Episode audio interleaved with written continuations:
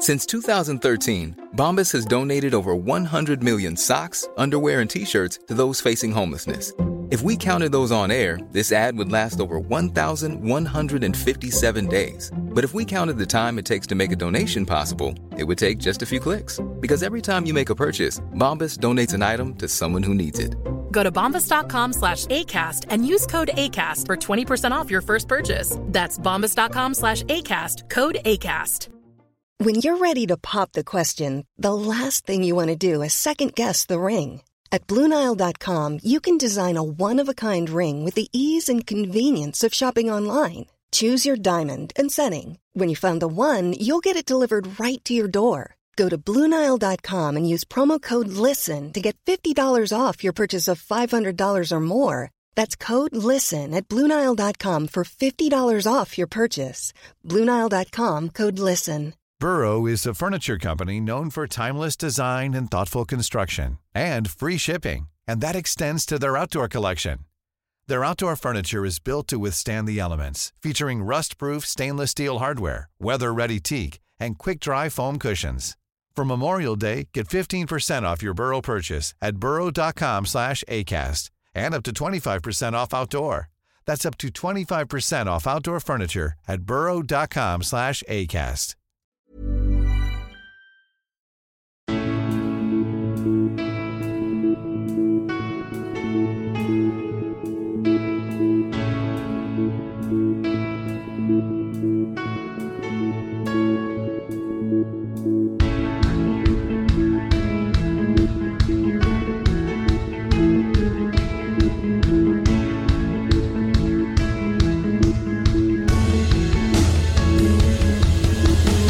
Bienvenidos a Alineación Indebida. Por primera vez en la historia de la humanidad, Pep Guardiola dijo que un equipo al que se iba a enfrentar era increíblemente duro y difícil y no les ganó por goleada, que suele ser lo habitual. Pero el Chelsea, contra todo pronóstico, contra toda lógica, consiguió el empate en el Etihad aunque hablaremos de cómo quizás tendría que haber sido una victoria, como las que consiguieron Liverpool en Brentford y Arsenal en Burnley. Golpes incontestables, aunque entre todo eso, golpes y lesiones se llevaron Curtis Jones y Diogo Jota. Pero para el mejor sabor portugués, el Gómez con el Wolverhampton en Tottenham. Hablaremos de todo eso, de cómo el Brighton pulverizó al Sheffield United de un partido con 20 disparos de cada equipo, de Quincy Promes siendo condenado a 6 años de prisión y mucho más hoy aquí en Alineación Indebida.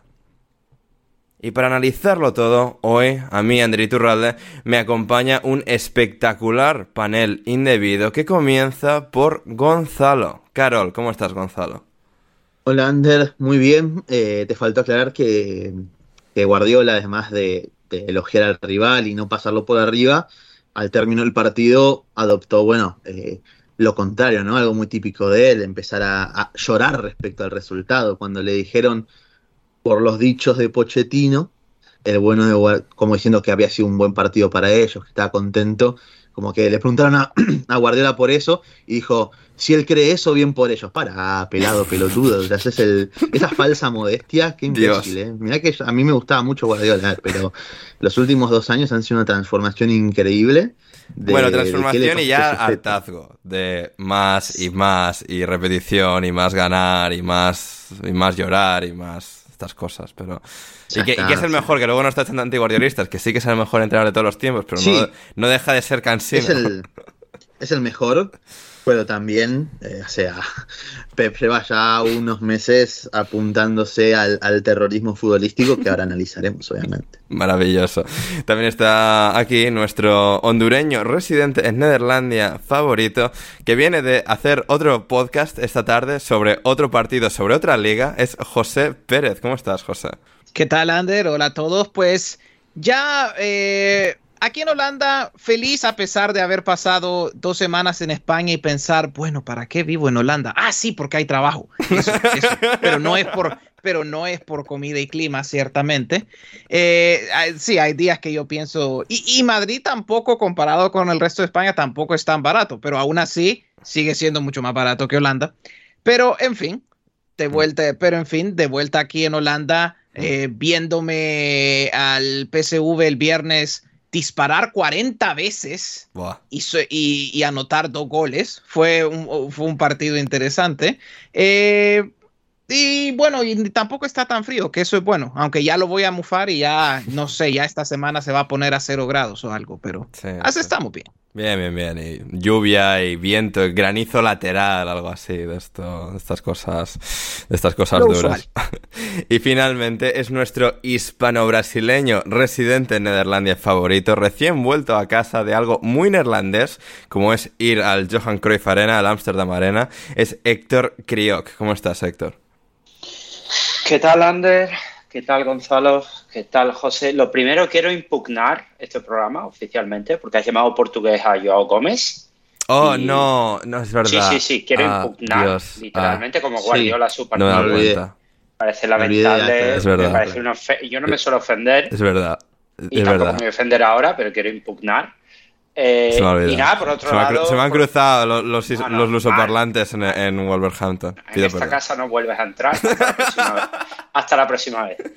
Eh, y nada, bueno, especial abrazo a, José Pérez, que veo que le mandas ver partido del Paris Saint Germain o algo así, porque es la única explicación posible que veo a que haga eso, por mucho que esté lloviendo de forma incansable en, en Nederlandia. Pero me ha gustado mucho su eh, su razonamiento para vivir en Nederlandia y no en España, de, ganar un salario. Y, quiero aprovechar, pues, mandarle un saludo a la gente que no, gana salario, como a José Alcoba, y ya, podemos seguir. podemos seguir con esta vida. Sí, sí, sí. Podríamos decir Javier Ferrus, pero ahora es periodista de raza en la SER. Javier Ferrus, tío, o sea, yo voy, me falta muy poco para poder decir que yo he, podido interactuar con Javier Ferruz como, pues como algo mm, así importante. ¿eh? Sí, sí, sí, sí. Estamos ahí a, puntito con, cómo está ascendiendo en la, en la jerarquía eh, social con su trabajo en la cadena SER. Pero sí, sí, aquí estamos de vuelta, reunidos en alineación indebida. Recordad, queridos oyentes, que si queréis apoyar a la causa, eh, suscribíos en patreon.com barra alineación indebida. Desde tan solo un euro o un dólar al mes podréis contribuir a que alineación indebida siga existiendo, a que pueda prosperar por los años y los años, eh, con una mera suscripción al primer nivel de nuestro Patreon, al segundo nivel por 5 dólares con 50, 5 euros con 50 al mes podéis acceder también a nuestros programas intersemanales, que son siempre muy buenos programas, ¿verdad, Héctor? Como el de esta pasada semana. Contenido de calidad. Es correcto. Es correcto. el de esta semana puede ir probablemente al top 5 de programas, pero, pero sin dudarlo. Efectivamente, efectivamente. Y nada, eso. Eh, os podéis suscribir, acceder al Discord y si pronto, que llevo ya diciendo varias semanas, pero ya estamos cerca de completar algunas novedades en cuanto a las suscripciones. Así que ahí está todo eso y a todos estos podéis seguirlos en Twitter, a Héctor en arroba crioc, a José Pérez en arroba JC Pérez eh, barra baja y a eh, Gonzalo Carol en arroba Gonzalo Carol 29, a mí en arroba Anders Hoffman y el programa en arroba podcast indebido. Y ahora sí que sí, vamos con la Premier League Etihad Stadium, Manchester City 1, Chelsea 1, eh, partidazo eh, de, Premier League, de un partido que, bueno, pues tendría que haber supuesto eh, uno quiere pensar y bueno, viendo al final la calidad de las ocasiones y la forma en la que en la segunda parte, pues al final el Manchester City apretó el acelerador, pero al final no fue victoria del City, fue una un gran empate del Chelsea que por un lado también puede saber de forma relativamente amarga por cómo terminó resolviéndose el partido. Podríamos empezar por Gonzalo, pero como sé que Gonzalo va a ser el que más tenga que decir de todos, vamos a empezar por ti, José. ¿Qué, te pareció el partido? ¿Cuáles son tus principales eh, lecturas de, cómo ocurrió todo? Conor Gallagher titularísimo, no, eh, vamos. igual el mejor pues partido de toda su temporada, ¿eh? eso que el otro día marcó dos goles. Pues si es que a, veces me, ¿cómo lo explico? A mí me gustaría hablar más, me gustaría hablar más mal de Conor Gallagher, pero este año me, ha costado un poco. No te digo que no, tenga limitaciones, pero me, la pone difícil hablar mal de él y eso, y, y, tiene su mérito. Eh, pero me voy a enfocar un poco más en el City porque sobre todo, y es que sobre todo esa primera parte me pareció eh, me pareció interesante porque al final esta es una versión del City que tal vez, bueno, si uno ve, es que si uno ve la alineación con Foden, con Doku, con Julián Álvarez eh, eh, en el rol más interior, eh, es que no, es, no era realmente una alineación como para mantener el balón, es decir, no es, e, e, esta vez no vemos como la versión como la versión súper controladora de un City de Pep. Y yo creo que, y yo creo que por ahí eh, pues se comenzó a encontrarle cosquillas el Chelsea. También ayuda que, digamos, bueno, Gonzalo hablará más de eso, pero con lo conservador, por ponerlo bonito, que ha sido Pochettino los últimos, eh, esta temporada, creo que también era un partido que hasta cierto punto se le daba bien a ese tipo de planteamientos. Y eso también supo aprovecharlo muy bien, muy bien el Chelsea. Mm, efectivamente. Em, Gonzalo, o sea, por, un lado tenemos la diplomacia de, de José y ahora te tenemos a ti. Cuéntame, ¿cuáles, ¿cuáles fueron tus, no solo tus pensamientos, Gonzalo, tus sentimientos a flor de piel viendo este partido? No, eh, realmente quise hacer una especie de directo viendo el partido en vivo, pero no, por cuestiones logísticas no pude hacerlo. Una lástima porque hubiera dado para mucho material, sobre todo por mis insultos a, Sterling hasta el gol que hace, eh, porque no tuvo sentido, mis insultos a Malo Gusto, a Nico Jackson, entre otros. Eh, no, no, logísticas. Eh, Héctor pregunta pregunta en el chat privado si eran logísticas o legales. No, no, no. Sí, sí, no, a ver, o sea, es que también quiero aclarar, ese ruido que ha escuchado la gente eh, mientras estaba hablando José de fondo es Héctor con su recién estrenada Diana en su oficina que estaba lanzando dardos a, dicha Diana. Sí, lo tuve que mutear yo manualmente. Lo has tenido que mutear tú, pero ahora creo que, o sea, el que tiene que desmutearse Em, es Héctor mismo. Sí, sí, estoy aquí, estoy aquí. Ahí está. Ahí está, ha sido, no, ha sido un error del sistema, como, como el Chelsea. Sí. Mis disculpas.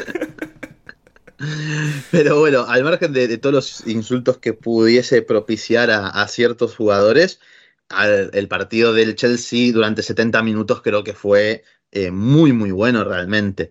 Eh, y a lo que iba en la presentación con el tema de Guardiola, a mí yo veo a este City estructuralmente como muy probablemente uno de los más terrenales que ha entrenado Guardiola desde que llegó, comparado quizás con el del primer año por ese lado, con un primer año donde tenía mucho menos talento a disposición, pero no terminé de entender como que Pep no quiere terminar de sacar a Julián, quiere juntarlo con Foden, con De Bruyne, con Doku, eh, no está Stones, entonces quiere mantener de todas maneras utilizando a centrales acompañando a Rodri y todo no se puede, Pep realmente, o sea, si no tenés los mismos perfiles de jugadores eh, o los con las mismas capacidades o capacidades similares, Obviamente que esta estructura se va a mermar, esto creo que él lo sabe también, porque al final es la persona, una de las personas que más sabe fútbol en todo el mundo probablemente, pero me sorprende que ante un equipo como el Chelsea, que tanto disfruta de poder salir rápido, de eh, tener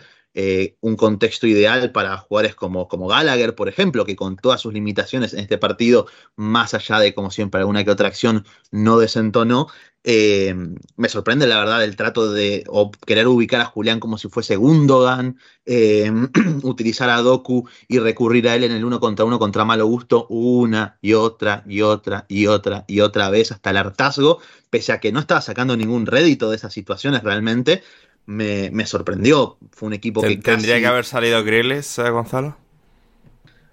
No sé, quizás para este, mira lo que voy a decir, quizás para este partido un extremo como Grealish que busca más la continuidad de las jugadas y, retener un poco más la pelota a comparación de Doku, quizás te puede servir con todo lo que supone para mí hablar bien de Grealish también, ¿no?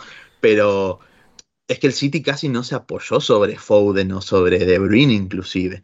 Eh, eso es lo que me sorprendió. Y después el Chelsea que a partir de tener a, Julián, que defensivamente no te va a compensar como lo hacía Gundogan cuando jugaba en esa posición, ni tampoco como Bernardo, más Doku, que también sin balón no es lo mismo.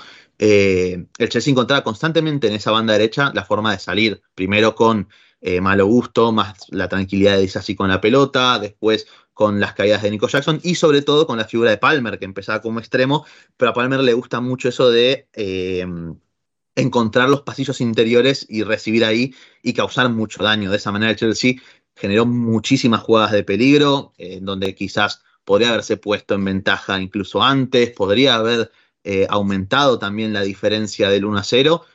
Eh, Ederson apareció en un par de acciones también para salvar al City, así como en otras tantas también generó jugadas de riesgo del Chelsea por sus errores saliendo por abajo, pero el Chelsea eso no supo aprovecharlo y después tiene a la figura de su entrenador como, bueno, la figura del partido para el Manchester City, porque hizo, a ver, lo dicho, seguimos en la misma línea, Pochettino que es ante todo un cagón. Es el primer, es el primer cagón de la historia. A ver, yo ya no le diría cagón. Héctor, ¿me quieres decir algo? Cuando acabes, por favor, no pares. No pares.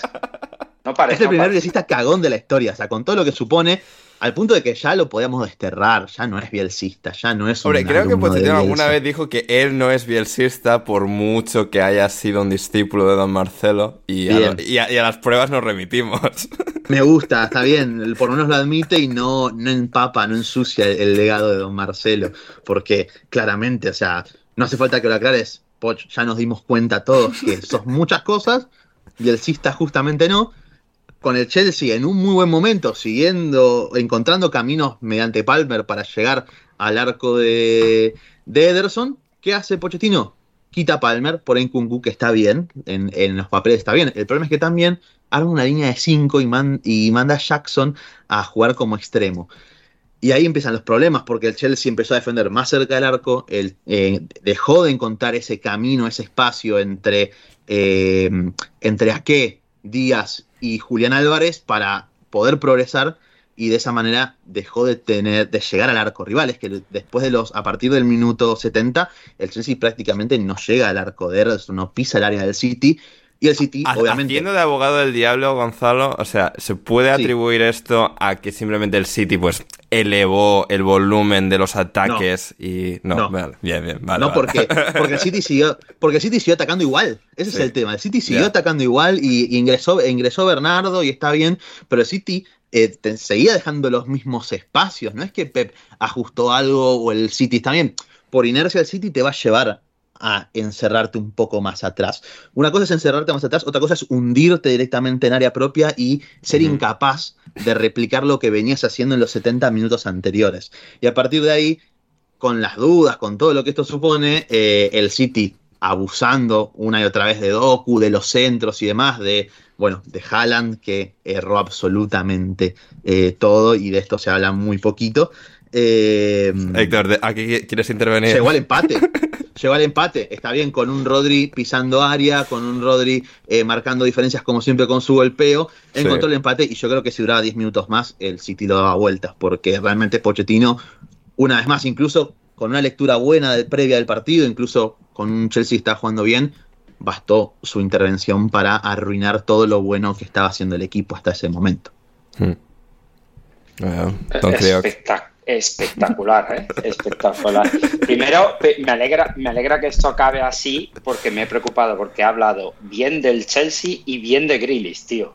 O sea, preocupación máxima por Bueno, una cosa también. Ahí, Lamentablemente fue, fue un intercambio que se dio antes de empezar a grabar, pero lo primero que me mencionó Héctor cuando ingresó a- acá la llamada fue sobre Nico Jackson, sobre el gol que falla, que está bien. eh, obviamente tiene parte de culpa porque su control es malo, pero después a nivel volumen de juego aporta muchísimo y la mitad del gol que hace Sterling es de él con un, un apoyo maravilloso, un giro mejor y un pase espectacular para que Sterling deje en el camino a Walker.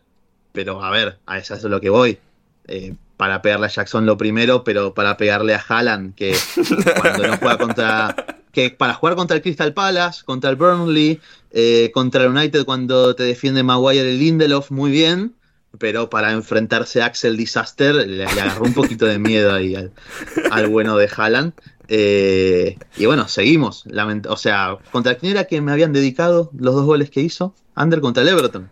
Sí, cierto. La, la Qué semana- bien, la semana- por lo que semana. sea en este programa no van a poder dedicarme ningún gol de Haaland. Y qué casualidad, el City no jugó contra el Everton, jugó contra el Chelsea, que el Chelsea que va décimo, además. Es, Es es que, y que tiene una defensa que es una basura. O sea, que- es que. Es que No, la defensa estuvo bien igual esta vez, ¿eh? No, pero en, Dentro en lo general. A ver, que Haaland, Claro. que, que Haaland, si no, no sé qué ha hecho la última semana, pero si no hubiera hecho lo que ha hecho la última semana, hubiera metido hoy dos goles, o ayer dos goles, sin, sin sufrir mucho. Lo que pasa es que eh, eso te quiere dar la razón. Yo estoy convencido que Haaland ya te quiere dar la razón. Lo que pasa es que Haaland es un, es un niñato asqueroso que, Dios, cómo me molesta, es que lo odio, realmente. Perdón, pero me cae muy mal. No, no puedo con él. No puedo con cuando va ganando que, que, hace caritas, que se burla de los rivales, todo. Ayer lo enfocan después del partido. Te morfaste tres goles hechos, hijo de mil puta, y empujaste a la cámara. Andate a la reconcha de tu hermana. Ojalá, ojalá te rompas los ligamentos y tu carrera se termine más pronto que tarde, hijo de mil puta. Joder, um... Menos mal que lo hiciste directo, tío. Menos mal. Sí, Madre eh, mía. Eh, José, eh, Héctor, Muy bien, y ahora comenzamos a hablar de Sterling, ¿verdad? yo, yo, ya no tengo nada que añadir. No, no, lo que insulté a Sterling en, en, la jugada que Enzo le mete un pase fantástico y, y, el pelotudo, no sé, que intenta metérsela por arriba a Ederson y, y le erra por completo. Ah, lo que lo insulté no. Solo mi viejo y mi novia que están al lado mío lo saben. Ajá. Que sí. tienen el cielo ganado los dos. Así es, así es. Bueno, pues no lo que quede de cielo después de la que has dado aquí. Eh, yo, yo, solo, no, yo, yo, solo quería comentar una cosa al partido que es eh, lo de Rodri. O sea, Rodri con la izquierda, ¿en qué está convirtiendo Guardiola Rodri? Yo pensé en Rafa cuando he visto eso, porque digo, Rodri era Rodri, ¿cómo era? Rodri horizontal. Ahí estamos, efectivamente, sí. Y ahora con la derecha, con la izquierda, de lejos, de cerca, o sea, realmente, no sé, no, no entiendo nada. No, no, entiendo nada. Pero, pero yo creo, yo creo que realmente lo que tenemos que hacer, aparte de cagarnos en la puta madre de la vez que acaba de meterle al Betis, es eh, Respeta al conjunto babazorro, con, eh. Claro, con todo el respeto a nuestros oyentes y tal, y la gente de Vitoria y no sé qué. Ah, bueno, no. Anulado. Os queremos mucho. Eh, no, es hilar todo esto de Haaland que ha dicho Gonzalo de los goles del Everton y tal. Y yo creo que ya no sé qué orden de partidos lleva Ander, pero tienes que ir inmediatamente a Mohamed Salah. Eh, sí, no, no, efectivamente, porque lo siguiente que tenemos eh, es el Brentford 1, Liverpool 4. Un partido muy interesante, eh, muy curioso, en el que apareció Mohamed Salah, por supuesto, saliendo desde el banquillo, en el que el Brentford empezó muy bien, como suele empezar el Brentford, haciendo, trazando el partido que suelen ser capaces de hacer, de un equipo con mucho menos calidad. A nivel táctico, realmente, pues ser capaz de tender muchas trampas, de ser un equipo que contrarresta muy bien a su rival. Y si bien no hicieron eso durante gran parte de la primera parte, en la cual el Liverpool pues no dio una sensación de superioridad abrumadora, una vez el Liverpool pues empezó a continuar un poco más los ataques, a poder repetirlos un poco más, el Brentford empezó a deshacerse como, como un azucarillo en café, eh, José. Y, y, al final pues quedaron retratados, bastante retratados sus, sus defensores en varias de las acciones que vieron al final a Liverpool completar una victoria con cuatro goles. Sí, este es un buen partido para hablar como sobre la Bundesligificación de la, de la Liga Premier. Porque, Uy, cuidado, eh, cuidado, me gusta. Eh, yo sé, yo sé. A mí me sorprendió porque realmente era... Eh, el Brentford se puso a nivel Bundesliga en términos de defensa y, y, y, como, y como bien dices, pues el comienzo fue un comienzo normal de Brentford, un Brentford que, mantene, que, se, mante, que se mantenía eh, compacto, que tiene, es siempre, es un equipo muy bonito de ver en transiciones y que tan rápido te pueden atacar. Y, y el Liverpool, a pesar de sus fortalezas en ataque, pues todavía deja muchos agujeros atrás por el que se puede meter un oponente con buenas transiciones. Y eso fue lo que comenzamos a ver, claro, no eh, el Brentford no terminó de encontrar ese último pase en esas situaciones, pero en fin, esos eran los primeros 35 minutos. Luego ha llegado el gol, que a todo esto me encanta. A mí Darwin Núñez me encanta porque es un jugador es, es, realmente pues como la maquinita del casino, pues no sabes lo que te va, no sabes lo que te va a salir ese día porque ves, me, me, encanta la porque realmente lo ves hacia gol y tú dices qué va a pasar qué va a pasar el día qué va a pasar el día de hoy y lo que le ha salido es una vaselina como que hubiera metido los últimos 100 disparos eh, pues sí, ese, ese Darwin Núñez para nosotros. Y a luego de eso, pues el Brentford se ha descompuesto, ha pasado el, el, medio tiempo y siguió descompuesto durante la segunda mitad en un partido que sí, de mucha ida y vuelta, donde también le pudo atacar a Liverpool, pero al final el Liverpool pega mucho más duro. Hmm, efectivamente.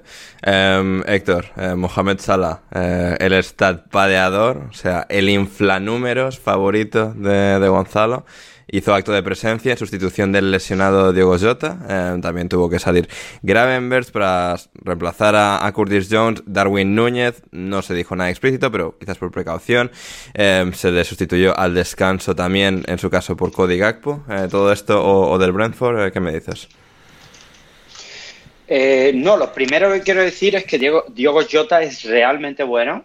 Sí. Y, y no está muy valorado o sea, no está muy valorado. Sí, hay hilos y cosas y tal, pero me da la impresión de, eh, que no está especialmente valorado entre todos los que, están en ese en esa No quieran vender motos que está bien valorado, ¿eh? está bien valorado. No quieran vender acá una moto que no es, ¿eh? no quieran vender a una Chevy por un Ferrari, ¿eh? Por favor. Menos mal que no lo he comparado con Julián Álvarez, si no me mata este hombre aquí.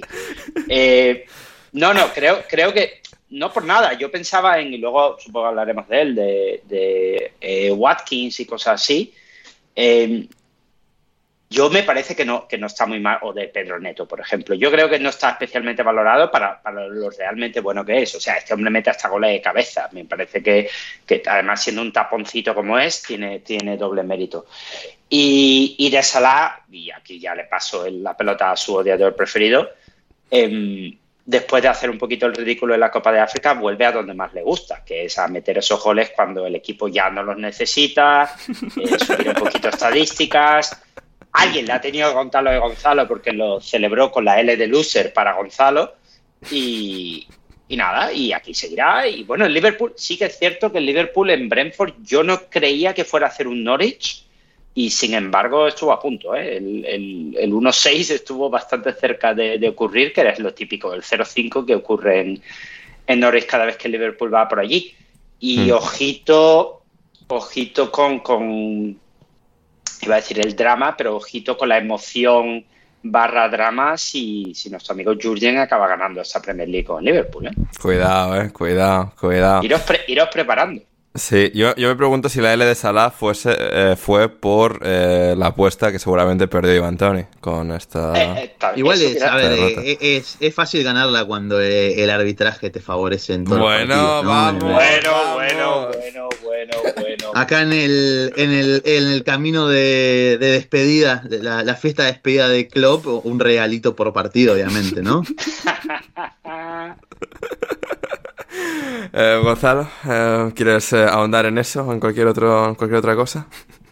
No, la verdad es que a ver, encima dirigió Michael Oliver, que en teoría es como el más rescatable. A ver, es un. Bueno, no quiero decir nada más de él, pero ya la cara que tiene lo dice todo.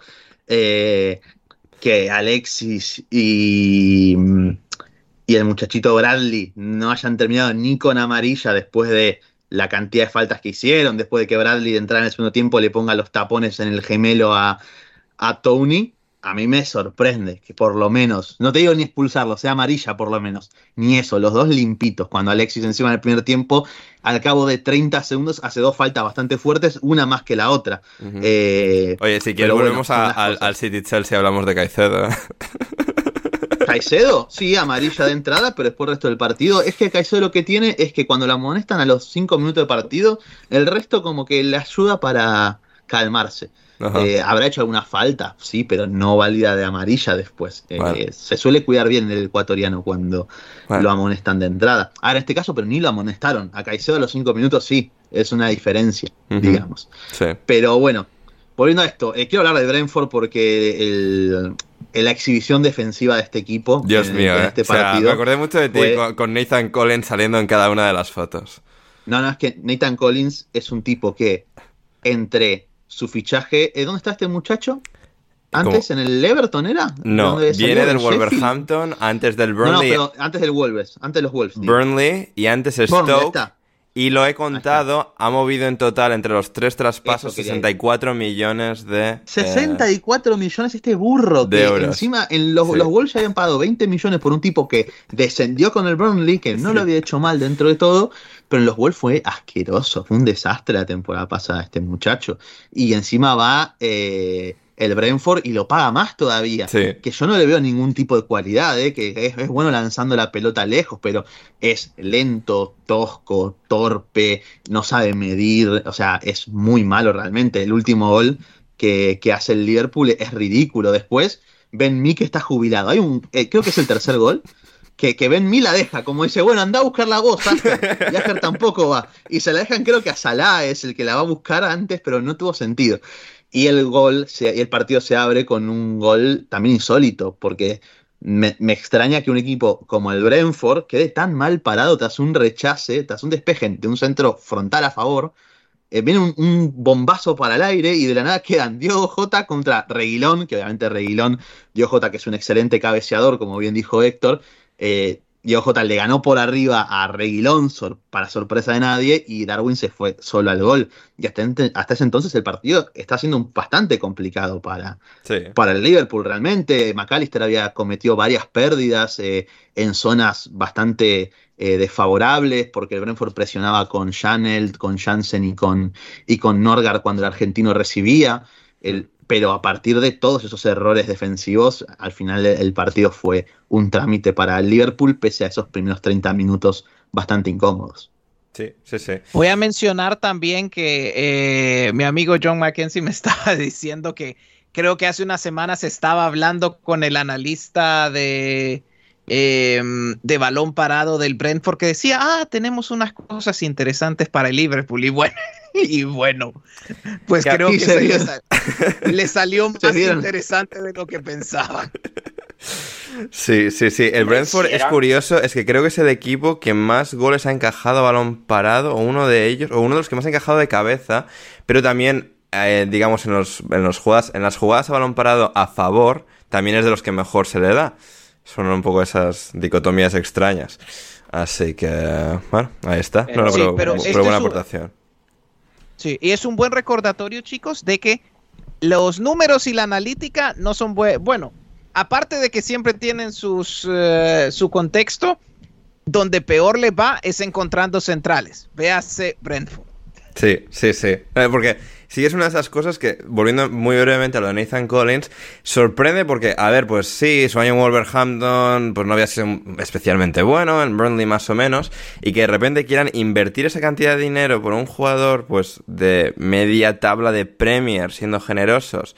Porque, bueno, es como que les va a dar otro aire defensivo y tal, y parece que no han ace- acertado precisamente con, con Nathan Collins. Bueno, así que- pero todavía no han llegado a niveles de fichar a Kevin Sharek, que yo todavía no sé qué pasó con ese fichaje. Eh, está, está roto igual también. Sí, ahora sí, y- pero... Sí, es, que el, es que el Brentford poco se habla también, van mal, pero además de lo de Tony han tenido mucha mala suerte con, con las lesiones. Sí, Es sí, que sí, no- han tenido rachas bastante malas. Están sí, está jugando Rösler porque Hecky está lesionado, porque Rico Henry está lesionado, y Zampeno, que estaba lesionado y por eso tuvieron que jugar Collins, Sí, Ayer Pino, y- que es el, y- que es el y- mejorcito de, de la, de atrás. Sí. Y, y Rösler es malísimo, o sea, es, es Ya, ya. asquerosamente malo. Y ahí estaba A ver, típico, sí a ver, típico jugador malo del Brentford que con el sistema pues más o menos le van llevando de Sí, partido no, a no, pero, partido. pero ni, ni- ni lo salva eso, este muchacho, ni siquiera. Y, y han Sí. recuperado un Sheka que entró bien, entró Damsgaard también, que, bueno, desde que tuvo su paso, su estrellato fugaz en la Eurocopa se ha pasado de lesión en lesión. Y Sí. no entró mal, creo yo. Ah, O sea, Sí, entra no, bien, él, pero, o sea, Bartosz Porter. eh, generación TikTok, eh, o sea... Sí, sí, sí, pero digo, por lo menos entraron bien, consiguieron Sí. el 3 a 1 y incluso quizás podrían haberse puesto un poco más en partido, justamente con la entrada de, de Onyeka, de Lewis Porter y del propio Damsgaard, pero es que después atrás están en la mismísima mierda. Así es, como también el Burnley que perdió 0-5 Héctor con el Arsenal, así como del Brentford nos hemos detenido a rescatar varias pequeñas cositas y demás. Del Burnley, mm, me- menos, menos, eh, no estaba Vincent Company, estaba Craig Bellamy. em, como entrenador, eh, director en funciones. Y bueno, pues el Arsenal aprovechó para hacer pues básicamente lo que le hizo al West Ham la semana pasada. No fueron seis, pero sí fueron cinco de un Arsenal que pues está tratando de moldearse a sí mismo tanto como puede en el Manchester City 2020-2021, que ganó sin tener un gran delantero de referencia eh, en ataque aquel año y ganaron la, Premier League con Gabriel Jesús como principal estrella y que pasó mucho tiempo lesionado, el Kun Agüero más todavía. Y creo que ese es el camino, de que entre todos pues marquen, marque Saka 2, marca Havertz 1, Trossard 1 y así competir por esta Premier. Sí, yo, eh, yo está muy bien que hablemos del Arsenal y estupendo, estupendo Odegaard, eh, saca eh, tirando penalti intentando hacer un poquito de Neymar, sí, todo eso está muy bien. Pero yo tengo una pregunta para, la audiencia y para vosotros. ¿Quién es vuestro superhéroe preferido? Hmm, buena pregunta, buena pregunta. Mm, Spider-Man o Batman, diría. Sí, yo una de, uno de esos dos también. Soy, sí, soy así de básico también.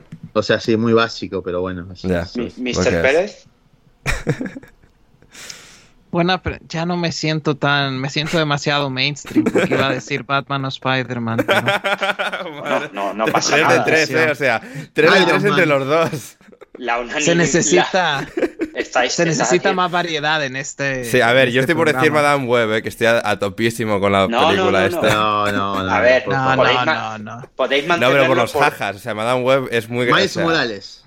Miles Morales. Escuchadme, escuchadme un segundo. Está muy bien que, que, tengáis unanimidad porque, primero, estáis ayudando a la base de la democracia en muchos países, como Turkmenistán y cosas así.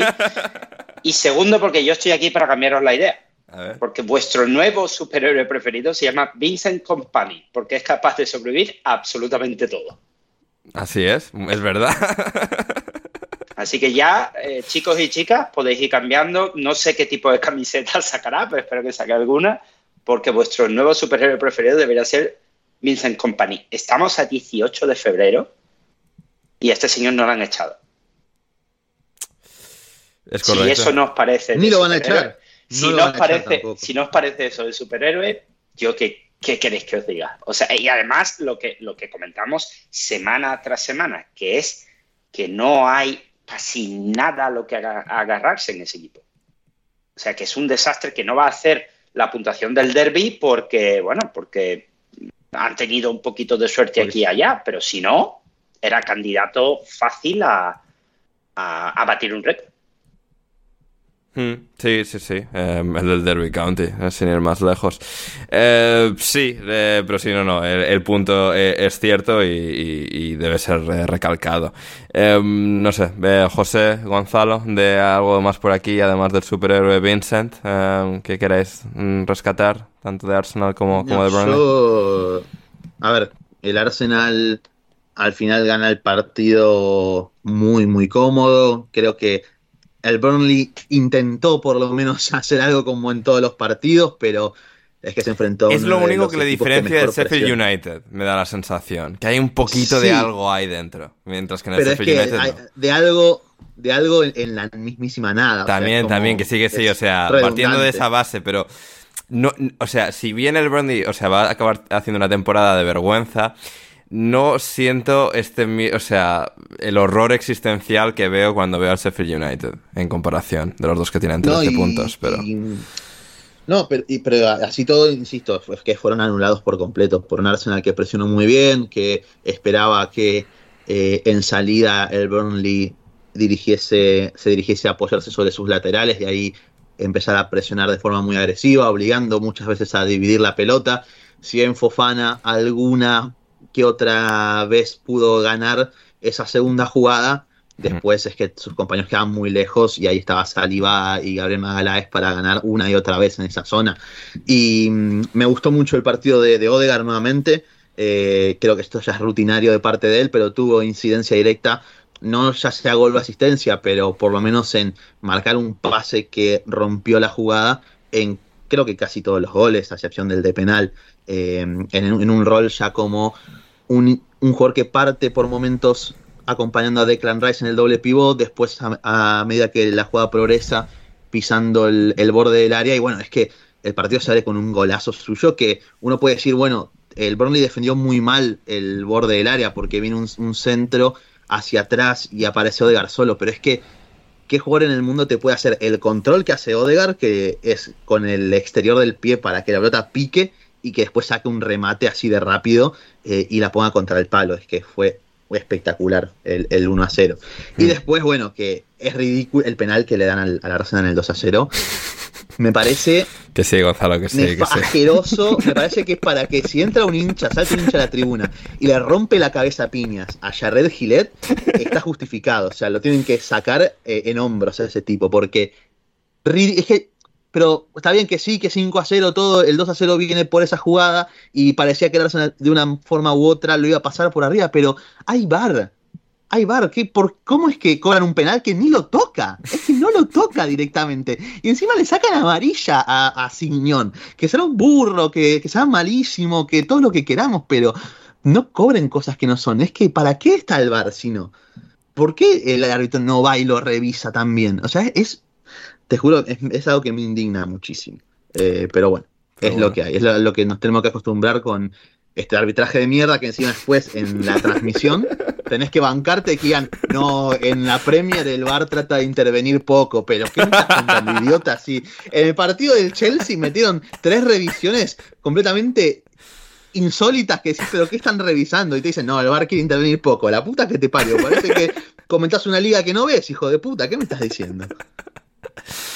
Ahí está, eh, Gonzalo Carol, el Arsenal que jugará este próximo miércoles contra el Oporto, en Porto, en Portugal, em, el partido de ida de octavos de final de la Champions League, mientras que ya eliminado de la Champions League, como ya sabemos todos, está el Newcastle que empató a dos este fin de semana con el Bournemouth y estuvo siguiendo ese partido en detalle José Pérez, pero antes de preguntarle a José, solo, creo, solo quiero preguntar a Héctor por sus sentimientos respecto al hecho de que Matt Ritchie marcase para el Newcastle el gol del empate a dos, que era su primer gol en cuatro años. La última vez que Matt Ritchie marcó un gol, el coronavirus no existía. Pues que es un hijo de puta. No, no, ni siquiera por marcar el gol. Que bueno, que sino por celebrarlo como si fuera un gol importante cuando es un, rechace, una cosa horrible de gol. O sea, un gol horrible, un gol que deberían anularlo por, por horrible. Y, lo celebra el, desgraciado este que, que, bueno, que tampoco es Ryan Fraser, al cual le deseamos pues, pues prácticamente la muerte cada semana. Pero, pero sí, este también es otro, otro de ese estilo, que se creía se creía que iba a estar a nivel Champions League y ha jugado en Newcastle pues prácticamente lo mismo que yo. Así que nada, a seguir disfrutando y, supongo que comiendo pies o algo así, ¿eh? que algún kilito te, sobra, amigo Matt. Así que un, saludo fuerte. José. Yo para este no tengo tanto odio, no, le tengo tanto odio al Newcastle, aunque siempre me no me faltan ganas. Eh, yo viendo este partido, la, pues le estaba, estaba hablándolo antes con Ander, Ander, ah, sí, buena decisión. Y luego me he visto el primer tiempo, Ander, mm. esto no fue una buena decisión para ver este partido. Sí, porque eh, el sábado yo vi el Burnley Arsenal, no la mejor de las decisiones en cuanto a emoción de fútbol. Gonzalo vio el Tottenham Wolverhampton y José decidió Newcastle Bournemouth, eh, cuya primera parte fue decepcionante, pero no la segunda. Correcto.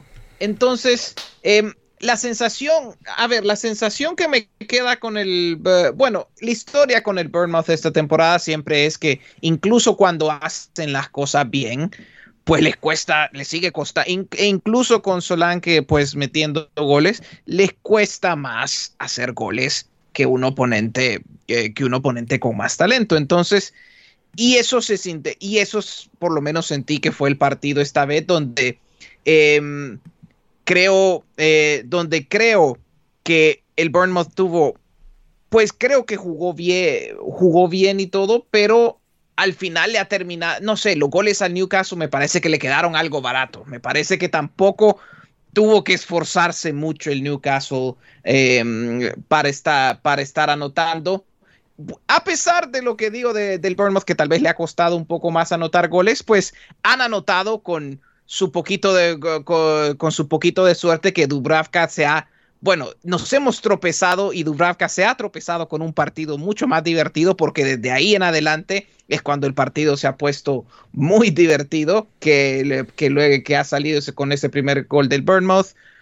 Luego, pues luego, luego empata Newcastle, luego sale ese golazo eh, ese golazo de Semenyo del Burnout con una buena con una muy buena secuencia ofensiva luego de una buena presión eh, del Bournemouth y luego de nuevo pues se ha dado vuelta la cosa. Y al final es esa sensación que me queda que los goles al Newcastle le salieron un poco baratos eh, no tuvo que esforzarse tanto y la verdad que fue al, no sé pues me tampoco sorprende dadas las ausencias si sales a jugar, si sales a jugar, digamos, eh, con, lo, con Longstaff igual y de interiores, si sales con ese, con esos tres como de Gordon, eh, de Gordon y Barnes, por ejemplo, en la delantera, pues al final, pues tiene sentido que te va a costar un poco más, eh, digamos, un ataque estático, un ataque de posesión, y eso se notó con el Newcastle, que le faltó en esas fases del partido, sobre todo porque muchas veces en posesión, pues el Newcastle es lo que sea que se inventa Bruno Guimaraes, porque es el único que tiene ese tipo de ideas, que tenía ese tipo de ideas en el campo ayer. Hmm. Sí, es curioso lo que sucede con el, con el Newcastle, que tiene cinco jugadores de ataque, entre comillas, los tres delanteros, que ayer, como decías, fueron eh, Anthony Gordon en punta, y a las bandas Harvey Barnes y Miguel Almirón, interiores eh, Longstaff y Miley, y sin embargo tiene que ser el medio centro teóricamente defensivo, aunque ya conocemos sobradamente a Bruno Guimaraes, el que tiene que acercarse al ataque con el riesgo que eso conlleva de que luego les contragolpen y les marquen a, la contra, etcétera. Pero para ser el que desatasca los partidos, porque al final el gol de Rechi llega de un pase de, Bruno Guimaraes que no es capaz de dar ni Barnes, ni Gordon, ni Almirón, ni Longstaff, ni Miley. Y, creo que eso al final refleja cómo pues, el Newcastle quizás tenga que dar una vuelta de turca, quizás encontrar un medio centro otro que tampoco sea Sandro Tonali, porque también hablamos eso mucho, ¿no? Como quizás se parece bastante a, a Bruno en el, que en, el, sentido de que tampoco es el medio centro más puro que puedas encontrar y quizás le vendría bien al Newcastle tener a Bruno más adelante porque al final es el mejor pasador del equipo y, eh, no descubrirse tanto atrás. Eh, no lo sé. Es curioso. No vamos a hacer la de qué le pasa al Newcastle porque simplemente este año es un poco de recesión para Newcastle de encontrar un poco entre las lesiones, el síndrome de segundo año, un poco ese nivel, están séptimos, están en la pomada. Mientras no se desplomen mucho, pues deberían tener una temporada lo suficientemente tranquila para un poco mm, volver con algo más de, energía y fuerza el año que viene la temporada siguiente. Em, muy bien. Em, Héctor, fallando eh, algo que querías decir. sí podemos Sí, sí, podemos hablar del, del penalti de mierda que les pitan para el 1-1 o, no. No, más que nada. La, corona pesa, Héctor, la corona pesa. Y si es Saudí más todavía. penalti. A ver, el, gol de Solanke sí es suerte, el portero es tonto, eh, estamos de acuerdo. Pero el penalti, o sea, ni al Ajax le pitan ese penalti, tío. Es una cosa. No, no, no, pero, pero, aparte, pero aparte, yo insisto, no lo ve. Cobra algo que no vio. Y en la repetición se ve, porque enfocan al pelotudo de este Michael viendo el, el, en el bar, lo enfocan detrás, y no se ve. O sea, no tienes que te ponen, te enfocan a los dos jugadores a cómo Smith le hace falta a no sé quién. O sea, se ve un tumulto de jugadores que uno se cae al piso, penal. Pero la concha de tu hermana, no puede ser. No pueden cobrar algo que no ven. No pueden cobrar algo que no ven. Por favor, el día que un jugador, mientras el árbitro está revisando el bar y está haciendo sale a hacer el, gesto de la tele, como que ya lo cobró. Si hay un mientras el árbitro esté en la mitad de haciendo el cuadradito, va y le pega una patada voladora al árbitro, me compro su camiseta, sea quien sea, no me importa. Eh, pero no puede ser, basta, basta, basta. Tremendo, ¿eh? tremendo como Gonzalo llegó a este podcast. Apología a la violencia, no importa nada. o sea, Gonzalo cuando llegó al podcast, cuando, todavía nos llamábamos el podcast de la media inglesa, Gonzalo era guardiolista, Miguel Quintanista, de no hablar constantemente de los árbitros. Y cuatro años después, casi, ha, hemos, ha sufrido una completa transformación. Es una, es una mucho mejor persona. Es una mucho mejor Es que ya es indignante, ya es indignante, es, es, que ya supera lo lógico, supera lo racional. E, es, no pueden cobrar algo que no ven, es, ridículo. O, algo que no ven en este, o en el del Burnley, algo que no pasó. O sea, no pueden, simplemente no pueden porque lo están viendo. Y encima no pasa nada. Después pasa el pelotudo de Anthony Taylor, lo mandan a dirigir a la B. Se manda una cagada, muy bien, te mandaste una cagada. Te compensamos dirigiendo Chelsea Arsenal la, la siguiente semana. La puta que me parió. No puede ser. Y con esto, algo que sí ocurrió fue la victoria del Wolverhampton 1-2 en campo del Tottenham. No con goles de un portugués, Joao Gómez, sino con, con goles de alguien que habla portugués pero que es brasileño, Joao Gómez. Absoluto partidazo. Gonzalo, llevas tiempo avisando con las enormes, eh, maravillosas cualidades de Joao Gómez como jugador de fútbol y quedaron totalmente a, relucir en, este partido de, bueno, de otro, de otro triunfo del Wolverhampton que va, que tiene sus días malos, que a veces pierde con el Brentford, pero que aquí consiguieron un, triunfo de entidad, uno dos. Es uno de los equipos que más me gusta ver. Porque no juegan, no juegan de la forma más vistosa posible, pero es que tienen jugadores que que son tan divertidos. Eh, el contragolpe del 1-2 entre. Eh, bueno, o sea, Emerson Royal juega el papel que juega, eh, lo concedo eso, pero cómo ataca a Pedro Neto y al final deja de cara a Joao Gómez para marcar esa.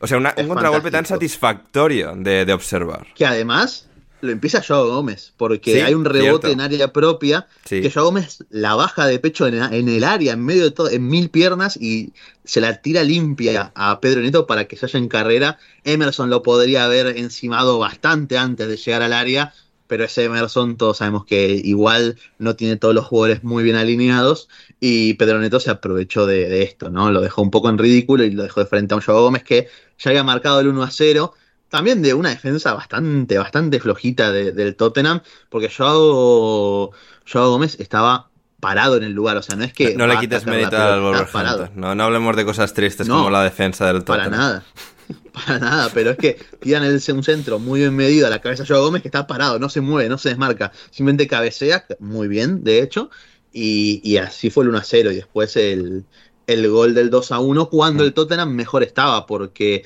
eh, creo que los Wolves, sobre todo en el primer tiempo, dominaron bastante, se jugó a lo que ellos querían. Se nota un poco que, al margen de lo que bien que podamos hablar de Postecoglu, de lo que está haciendo con estos jugadores. Se enfría la Postecoglu manía, Gonzalo, me siento triste. Sí, sí, pero no es culpa de él. Yo creo que no es culpa. Sí, quizás se le puede achacar el hecho de, por ejemplo, este partido seguir insistiendo con eh, Richarlison de 9 y Son de extremo cuando creo que lo mejor que se vio de este equipo fue cuando invirtieron eh, esa posición entre el coreano y el, y el brasilero.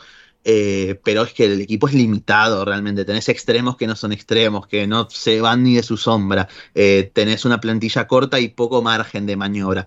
Sí creo que podría, podemos decir que hay algún cambio que podría hacer a nivel estructural e individual también, que Bentancur, que viene un par de lesiones consecutivas, empieza a jugar ya de titular, que que quizás en un partido como este te exigía que los laterales vayan más por fuera que por dentro, pero así todo Postecoglou tras un primer tiempo, insisto, muy molesto en donde los Wolves eh, anularon la figura de Emerson y de Tom Davis como eh, falsos laterales, sobre todo por Totti Gómez, que es alguien del que se habla muy poco y para mí es fuera del Big Six uno de los mejores defensores en esta temporada, eh, como Totti Gómez, al ser muy rápido, rompía la línea de 5 que tiene los Wolves y aparecía por momentos como un mediocampista, presionando como un extremo inclusive, y eso incomodó mucho al Tottenham. En el segundo tiempo, Postecoglou lo que hizo fue meter tanto a Emerson como a Ben Davis casi como delanteros, fijando a Totti Gómez que no salga a robar lejos, y a partir de ahí, bueno, eh, el propio Bentancur cuando entró, Madison, Bisouma, Papesar, eh, empezaron a tener pelota mucho más cerca del arco de José Sá, y enllaron el empate, incluso tuvieron ocasiones para ponerse 2-1 y dar vuelta al partido, pero bueno, justo en el mejor momento apareció nuevamente Joao Gómez y Pedro Neto y, este partido al final los Wolves lo ganan y creo que de forma justa, porque salvo esos primeros 20 minutos del segundo tiempo, después el Wolves eh, hizo lo que quiso, se jugó como quiso Gary O'Neill, que nuevamente otro año más, pese a que el, nuestro querido amigo Roddy Cumbrados, yo no me olvido, la temporada pasada le quitaba mérito a su Bournemouth, esta temporada está haciendo milagros nuevamente con eh, un equipo que era una incertidumbre total a principio de temporada, que decíamos, che, estos van para abajo, que van mal, todo, bueno, mm. revivió Acuña, eh, está ofreciendo los mejores rendimientos de muchos de los jugadores ya mencionados, eh, así que es un trabajo formidable, sin duda alguna. Sí, eh, absolutamente. Así que veremos, veremos qué tal eh, Wolverhampton. Y sí, a Joao Gómez, eh, para quien no le tenga ubicado, o sea, ha marcado los dos goles. Estamos hablando de un medio centro defensivo. Y, ahora sí hizo Pará, un y partidazo. encima, ¿sabes por qué le, descon- ¿sabes por qué le descontaba a Rodri Cumbraos eh, mérito a su Bournemouth? Bueno, lo- lo- los. XG, Gonzalo, y los XG tampo- del Los datos, Wolver- los datos, los putos datos, putos nerds, como José, que está acá presente. Malditos nerds, con los datos. Rodrigo, soltá la calculadora y mira la tele. Soltá la calculadora y mira la tele. eso Además es precioso porque la foto de perfil de Skype de José Pérez es él en un... una no laboratorio, pero o sea, ¿cómo definiríamos el sitio este? Ah, es cierto. en Sí, Rochester, Nueva York. Eso fue hace mucho tiempo con la... Y, y cierto, ya parezco muy científico. Ya ni, ya ni soy eso, pero... es co- A- Ahora, también tengo que decir que yo también tenía mis dudas de Gary O'Neill. Y pues, eh, pues me ha cerrado la boca de manera bastante contundente esta temporada porque el trabajo en el Wolves ha sido, estoy de acuerdo, ha sido maravilloso y creo que, claro, al final tampoco teníamos, eh, tampoco teníamos mucho, histo- mucho historial de Gary O'Neill como entrenador como para saber, como para saber si lo que vimos el año pasado con el Bournemouth se sostiene y pues ya estamos teniendo más evidencia esta temporada. Así que Mm. es un equipo que, como dice Gonzalo, aunque pues es conservador a su, a su manera, claro, dado los re- dado pues los recursos que tiene y el, y, el, eh, y- el lugar donde está en la liga, pues va a ser un poco más conservador, pero da mucho gusto verlos en transiciones y en, y en este tipo de jugadas. Así que pues está dando, eh, pues, creo que Gary O'Neill está dando evidencia de que va a tener una carrera larga en la Premier como entrenador. Mm, Esa, esa es la impresión que, que está dando. Y así como el Tottenham ha perdido y con esta derrota ha perdido su puesto en la Champions League, la ha tomado el Aston Villa. Héctor, que ganó 1-2 en Craven Cottage al Fulham. Partido, bueno, tampoco una completa maravilla, pero sí fue una maravilla, por ejemplo, la asistencia que le da Yuri Tielemans a Oli Watkins para marcar el 0-2, doblete de Oli Watkins. El Villa tendrá todavía sus cosas y tal, como obviamente un equipo que en teoría no tendría que estar peleando en dentro de los puestos Champions, pero que aquí está y que suma tres puntos más. Así es, así es. Y Watkins vuelve a- al gol, que es lo suyo, ¿no? Y, y, con, y con muy buenos movimientos. Además, el, el partido pasado estuvo un poco errático, se le veía frustra- un poco frustrado eh, y, y esto le, le- le viene muy bien a él y al Vila, claro, porque además yo, yo como buen oyente que os he estado escuchando al respecto de Bailey, Diaby, etcétera, el, el faro que, que necesita el Vila para, para ganar partidos que se le complican, tener en cuenta la defensa que tiene, que, que unos días bien y otros pues, pues blandita, blandita, es que, que Watkins pueda un poco finalizar lo, lo que el equipo genere, ¿no? Porque, porque fallos, yo, yo recuerdo varios fallos, especialmente de Diaby esta temporada, de, de un poco manos a la cara, ¿no? Así que, que nada, buena victoria, otro gol de, de Rodrigo Muniz, que, que parece que de repente ha despertado, algo que, que me sorprende. Este chico es ex Flamengo, por cierto, y no es uno de esos que vendimos sin que hubiera hecho nada excepcional. O sea que bien, y que empiece ahora a meter goles, pues, pues bien para el Fulham, aunque bueno, sean goles que no sirvan tampoco para mucho, ¿eh? porque, porque este, este caso 1-2 simplemente le sirve para seguir cogiendo un poquito de confianza y, y jorobar a. Porque se fueron a- domados a por el dibujito. Martínez, papá, porque se fueron domados por Emiliano Dibu Martínez, nuevamente. La pija más grande de Argentina. Ahí está, Impo- ahí está. Imposible, sí, imposible decir nada después de esto. Mm. Eh, Gonzalo, en, la grada de Craven Cottage tuvimos presente, eh, ya que no había Collision, el programa de, lu- de luchitas falsas de los sábados por la noche, eh, pues Tony Khan se, se dio una vuelta por Londres, eh, se dejó ver en Craven Cottage junto a dos de sus luchadores estrella, dos de sus luchadores más importantes, más que ejercen de pilares, en cierto modo, en su promoción de luchitas, que son Darby Allen y Orange Cassidy. Así que ahí estaban, algo que comentar a, Contentos respecto. porque nuevamente fueron y conocieron la pija enorme que tiene Emiliano Martínez. Así que está bien. A ver si aprenden movimientos como el que hizo Dibu al minuto 90 para darle los tres puntos a Aston Villa. Se fueron cogidos.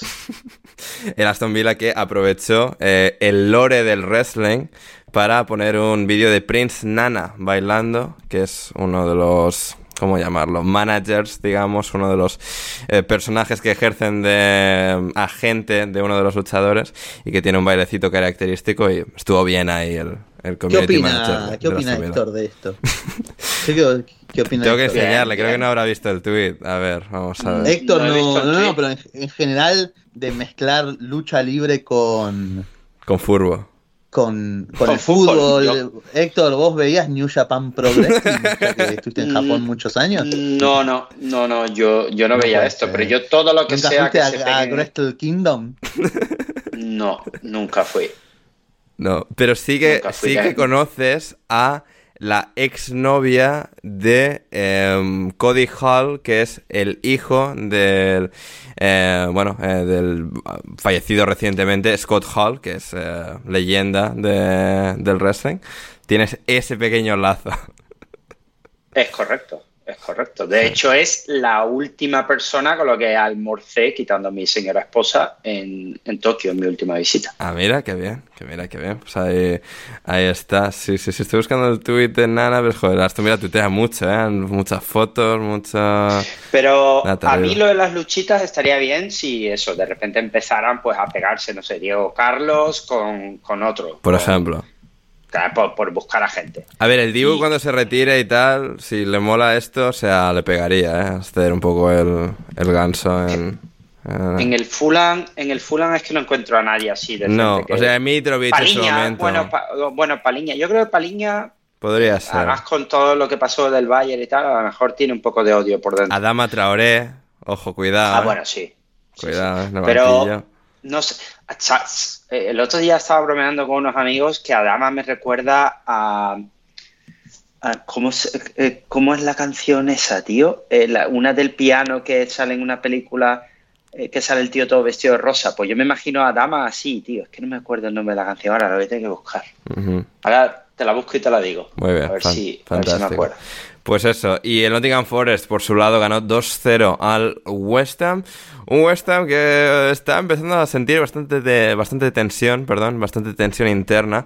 Eh, respecto a David Moyes, había carteles de Moyes out en, en la grada y es, es una dinámica bastante interesante, ¿no? Entre un entrenador y un club, un entrenador que ha estado dos veces, que fue, bueno, eh, no despedido, destituido, se terminó su contrato la primera vez, le reemplazaron con Manuel Pellegrini, tuvieron un primer buen año con Pellegrini, luego eso se vino completamente abajo, luego pusieron a Moyes de vuelta y desde entonces ha estado Moyes eh, de forma continuada como entrenador de- del West Ham.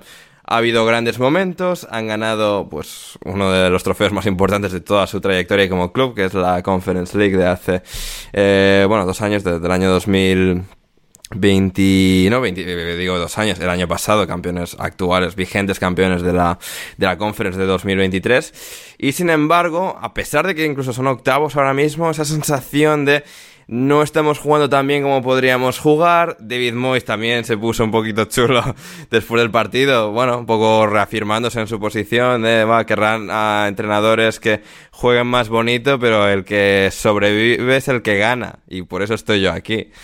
Así que no sé, eh, José, ¿qué, qué me dices? Sí, que no cante victoria por mucho tiempo. Es decir, esas de- es de- son declaraciones valientes dado que no ha estado ganando últimamente. Eh, correcto, correcto. Porque claro, una cosa una es que no juegan bonito y tal, ya, pero es que el problema ahora es que no estás ganando. Cuando la cosa es que no juegas bonito, pero, pero ganas.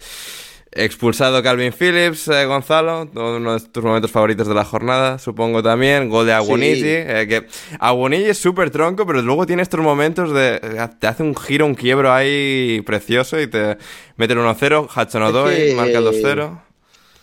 Es Michoel Antonio, pero mejorado. Sí, O sea, sí. midiendo bastante más y, y siendo delantero, no un lateral que Sí. por esas casualidades de la vida se topó con David Moyes y decidió hacerlo. Bueno, es que lo de Antonio es muy curioso porque él era extremo originalmente, o sea, fíjate, en el en el West Ham El acaba siendo lateral y luego vuelve, o sea, y digamos, el péndulo vuelve en dirección contraria con más fuerza para acabar el de delantero centro, así que ahí está. Pero bueno.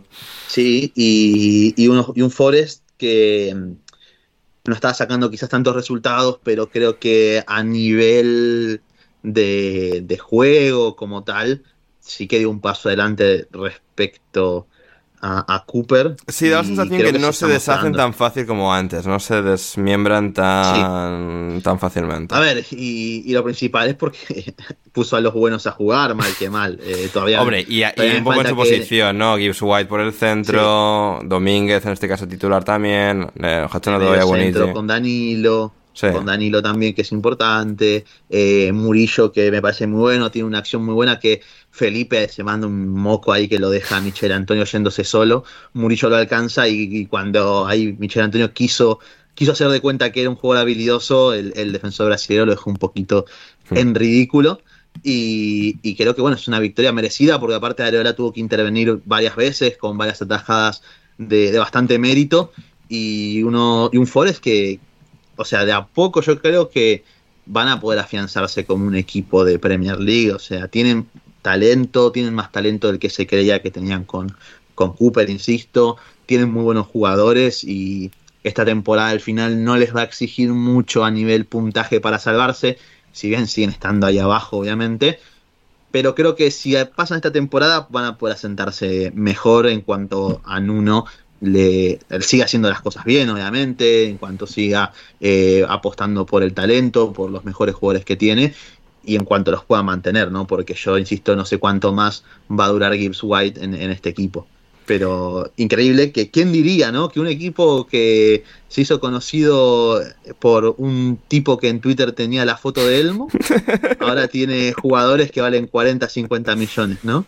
La vida que, te lleva y te trae. Hablando de Gibbs White y de uno de sus ex equipos, en este caso, el Sheffield United, que ni se va a mantener, ni tiene talento, ni todos estos, eh, todos estos condicionantes que Gonzalo le ponía al Forest, pues aquí no hay ni condicionantes ni nada, solo hay condicionantes negativos que hacen que pierdan todos sus partidos de manera trágica y, humillante, José.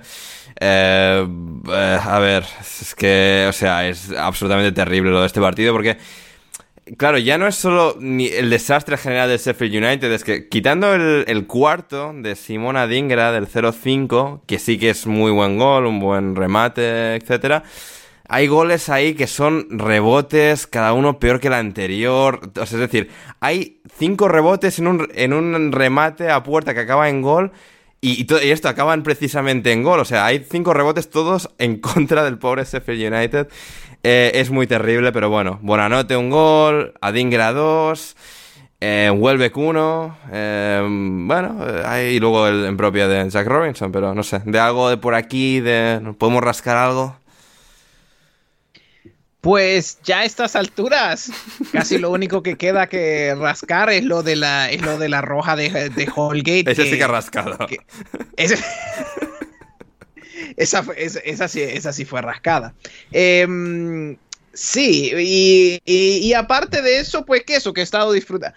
Lo bonito de ver al Brighton es eso, de que puede ver, eh, ver el crecimiento de ciertos jugadores jóvenes. Eh, pues yo tenía...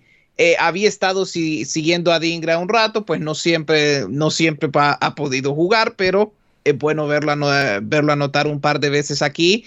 Eh, fuera de eso, eh, fuera de que me gustó, de que me gustó verlo anotar, de lo que se rascó Holgate, lo demás, pues es que no era realmente un encuentro que. ¿Cómo lo explico? Ya todos sabíamos cómo iba a quedar esto, así que. Sí, sí, sí, eh, es completamente así. Y la entrada de Holgate, em, Héctor, a Kaoru Toma, nada más y nada menos, que no tiene ni vergüenza, Holgate sea, a ver, primero es amarilla y luego el capitán de, del Sheffield United, al que ni deberíamos hacer mención, pero bueno, Ahmed, Ahmed Hotsits, eh, manera Ahmed Hotsits, que, mm, bueno, declara después del partido que se había exagerado, que una amarilla estaba bien, que no era para tanto. Eh, eh, o sea, es la, entrada más criminal que he visto en toda la temporada y si le sancionasen con 10 partidos no pasaría nada. ¿eh? O sea. Sí, sí, sí, sí. Con 10 o, con no jugar o con no jugar la temporada hasta la temporada que viene en el Rochdale, en el si asciende de, National League, ¿eh? o sea, además el, problema ya no es la entrada que, es tremendo, sino el, hecho de levantar las manos y decir que no, que no, no, le he dado tan fuerte. Me, me, me parece de eso sí que debería revisarlo quien sea el problema ya no es la entrada, es que usted es un mentiroso mamón que le vamos a sancionar porque vuelva usted a jugar, no sé, pues empiece usted en, en National League directamente en 2026 y ya está. Así es. Pero no, no se hará porque son unos cobardes, como diría Gonzalo. Es que se me está pegando Gonzalo ya. Son unos pega, cobardes mamones y, no, y por eso no lo harán, pero deberían hacerlo. Y cerramos con el Luton Town 1, Manchester United 2, José. Em, partido muy interesante porque los dos hicieron más de 20 disparos. Que es como el Luton le haga 20 disparos al Manchester United y ya tiene lo suyo, pero que encima, bueno, no pueda ni ganar el partido porque al final lo gana el United con dos goles de Hoylund, los tres goles del partido del 1-2 marcados muy al principio y luego ha sido pues un partido muy de ida y vuelta, un, un bonito correcalles, que, eh, bueno, claro, el Luton que está ahí entre calles, está, eh, eh, ahí la- las corren y tal, porque está todo ahí entre calles y casas y estas cosas. Me acordé que tenía que hacer algo. Va, va a ocuparse de algún recado. Pero bueno, hay partido interesante de un Luton que bueno, se está convirtiendo en nuestros equipos que, que recordaremos con el tiempo, aunque desciendan y tal. O sea, un equipo divertido. Sí, eh, re- realmente este Luton es un equipo muy... The streets will remember, las calles recordarán. Correcto, otra vez las Eh, calles, que ha eh, sucedido. todo- es que está todo aislado.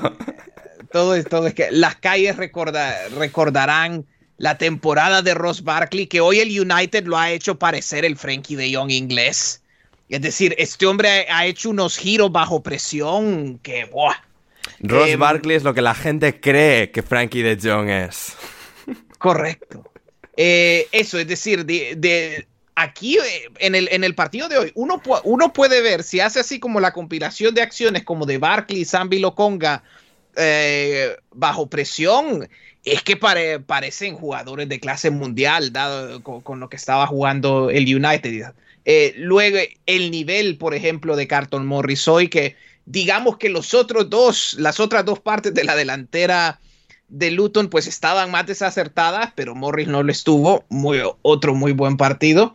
Eh, y en general, lo, que puedo decir del United es que son el equipo más entretenido del planeta para cualquier persona que no sea aficionado al United. Porque es, eh, yo no, es decir, no sé a estas alturas cómo uno se explica que un equipo con los recursos del United puede ir a jugarle a la contra a Luton. Y, a ver, ha funcionado.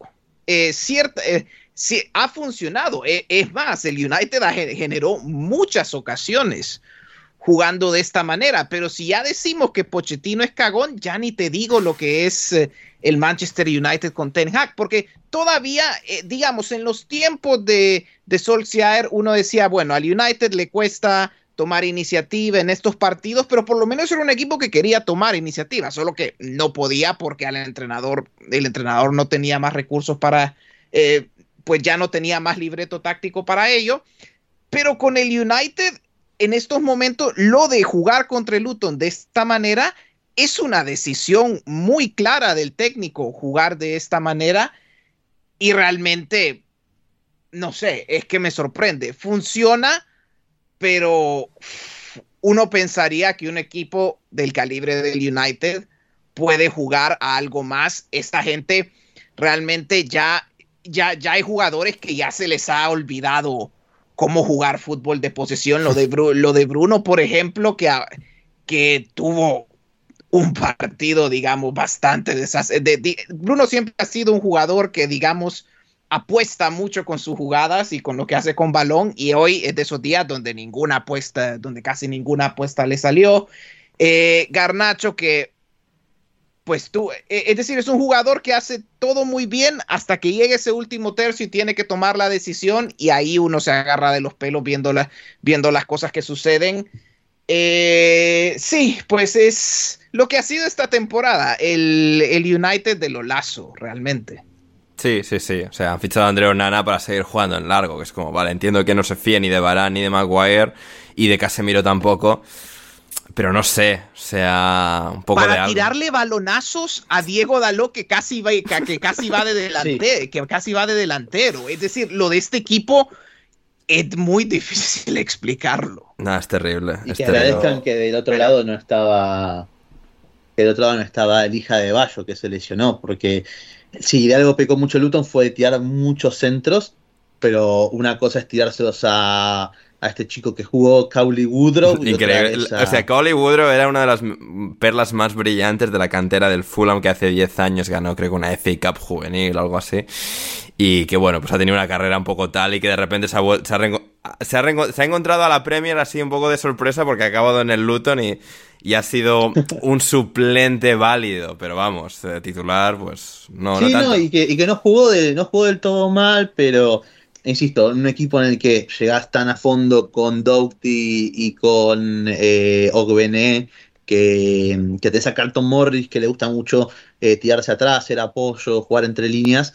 Eh, Woodrow, que en el trabajo de fijar a los, a los defensores no lo hizo mal, pero insisto, un equipo que por momentos abusó tanto de eh, los centros, que tuvo como nueve corners a favor, ahí tener a una bestia como Adebayo que mide sus dos metros, eh, te marcaba la diferencia, más cuando tenés del otro lado a una línea defensiva que cuyo único jugador que da cierta certeza es Maguire y que salió encima del entretiempo. Eh, entonces, nada, realmente el, United incluso se termina empatando este partido sin saber cómo. Bien es cierto que, como dijo José, tuvieron ocasiones, hay un par de, mano a mano de, Garnacho, que se va solo contra Kaminsky, que, que termina haciendo cualquier cosa, otro de Bruno que Zambi Loconga eh, ataja literalmente de forma increíble, eh, pero después que durante gran parte de los últimos 20-30 minutos el dominio territorial lo haya tenido el, equipo local, que está bien, que es un equipo muy intenso, que te empuja, que tiene jugadores de buen pie como Loconga y Barky, que además se entienden muy bien, pero es inaudito, o sea, de sos el United y, de y tenés un... ¿Por cuánto multiplica el presupuesto del United? Del incalculable. es, ridículo realmente. Y yo entiendo que tenés jugadores que contra otros equipos eh, podés explotar el contragolpe con Rashford, con Garnacho, con Bruno como lanzador, con Hoylund, pero no podés permitirte esto. Eh, es otro partido que al final United no pierde, que incluso puede ganar, pero que no sabe cómo realmente. Y al final los resultados son mejores que, que lo que se está viendo en cuanto a juego como tal. Y si no fuera Ten Hag, creo que se hablaría bastante peor de este United. Pero como es Ten Hag, como es pelado y es amigo Guardiola, bueno, eh, nos callamos la boca un poquito, no decimos nada. Sí, y el que está empezando a callar alguna que otra boca es Rasmus Hoyland, que, a ver, costó mucho dinero y que las críticas al principio fueron comprensibles, dado ese paradigma de, expectativa, pero eh, dos goles y parece que va madurando poco a poco eh, el chico escandinavo. Así que nada, vamos con una pequeña pausa, pero no os vayáis lejos porque continuamos con mucho más aquí en Alineación Indebida.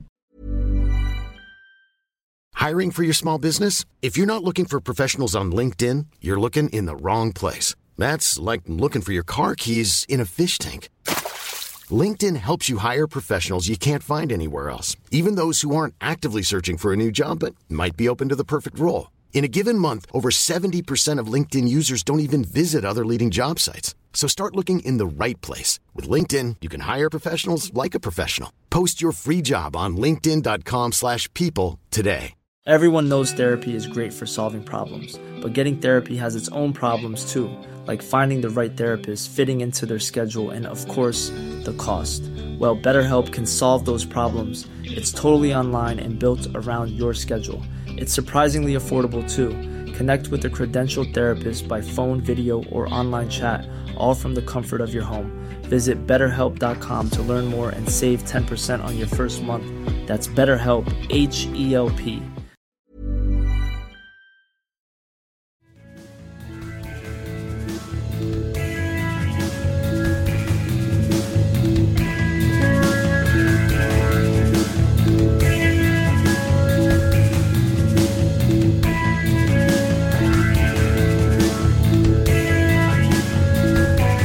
De vuelta en alineación indebida para comentar mil temas más que tenemos todavía por delante, eh, como por ejemplo con, con que viene, como he comentado al principio del programa, de ver al Ajax en el Amsterdam Arena, que ha regresado de, su expedición asiática. Por última vez hablamos con él en las calles de, Tokio, en uno de los programas de, jueves, y que ya ha vuelto y, que ha ido en la última semana no una, sino dos veces a, ver al Ajax, eh, una de ellas hoy, Héctor, y, vienes con reflexiones y y con, con pensamientos de lo, de lo que han observado aterrorizados tus ojos.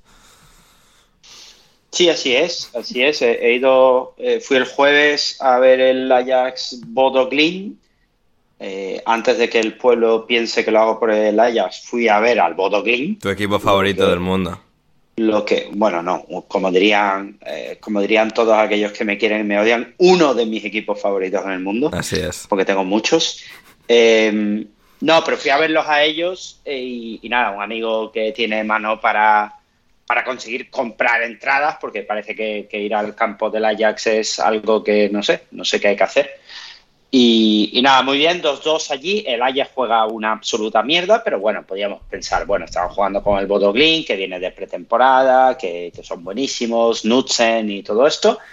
0-2 eh, al 0-2 como al minuto 80 y nada, luego remontaron. Pero ahí ya vi yo por primera vez que tenía que venir hoy aquí a hablar pues de la estrella, de la estrella del Ajax, que no es otro que Jordan Henderson. Sí, señor, sí, señor, el líder del Liverpool de los últimos 12 años, que fue a, revolucionar eh, Arabia Saudí, lo revolucionó, cambió la cultura y tal, todo en seis meses.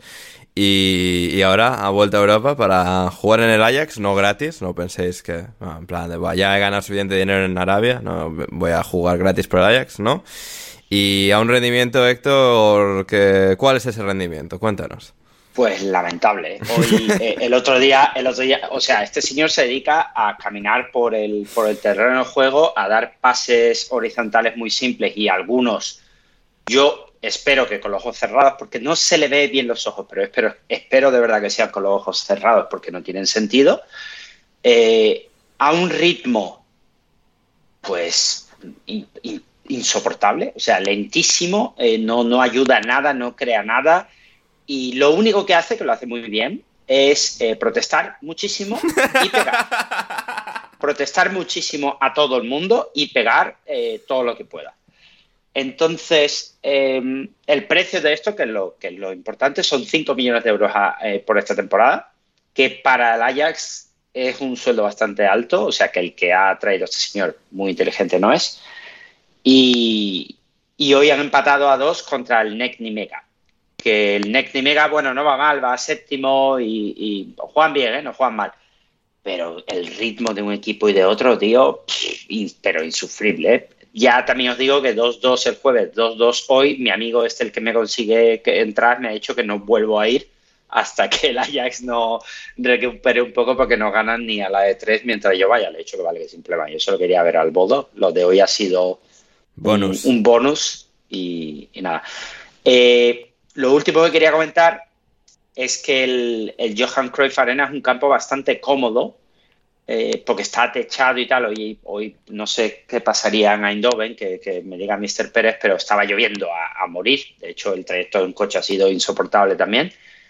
Pero, pero se está muy bien allí, o sea, lo cierran, eh, calentito. No he podido ver cerveza porque voy en coche, pero más barata que en Amsterdam. O sea, pues, ir a beber sale más en cuenta ir a beber allí al Johan Cruyff Arena. Y nada, bastante, bastante cómodo el, campo del, Ajax. Yo sé que el, que el Philips Stadium es mejor, pero ya se me ha olvidado un poco, así que le paso la pelota a Mr. Pérez para que me, invite, por supuesto, a, a ir al campo del PSV.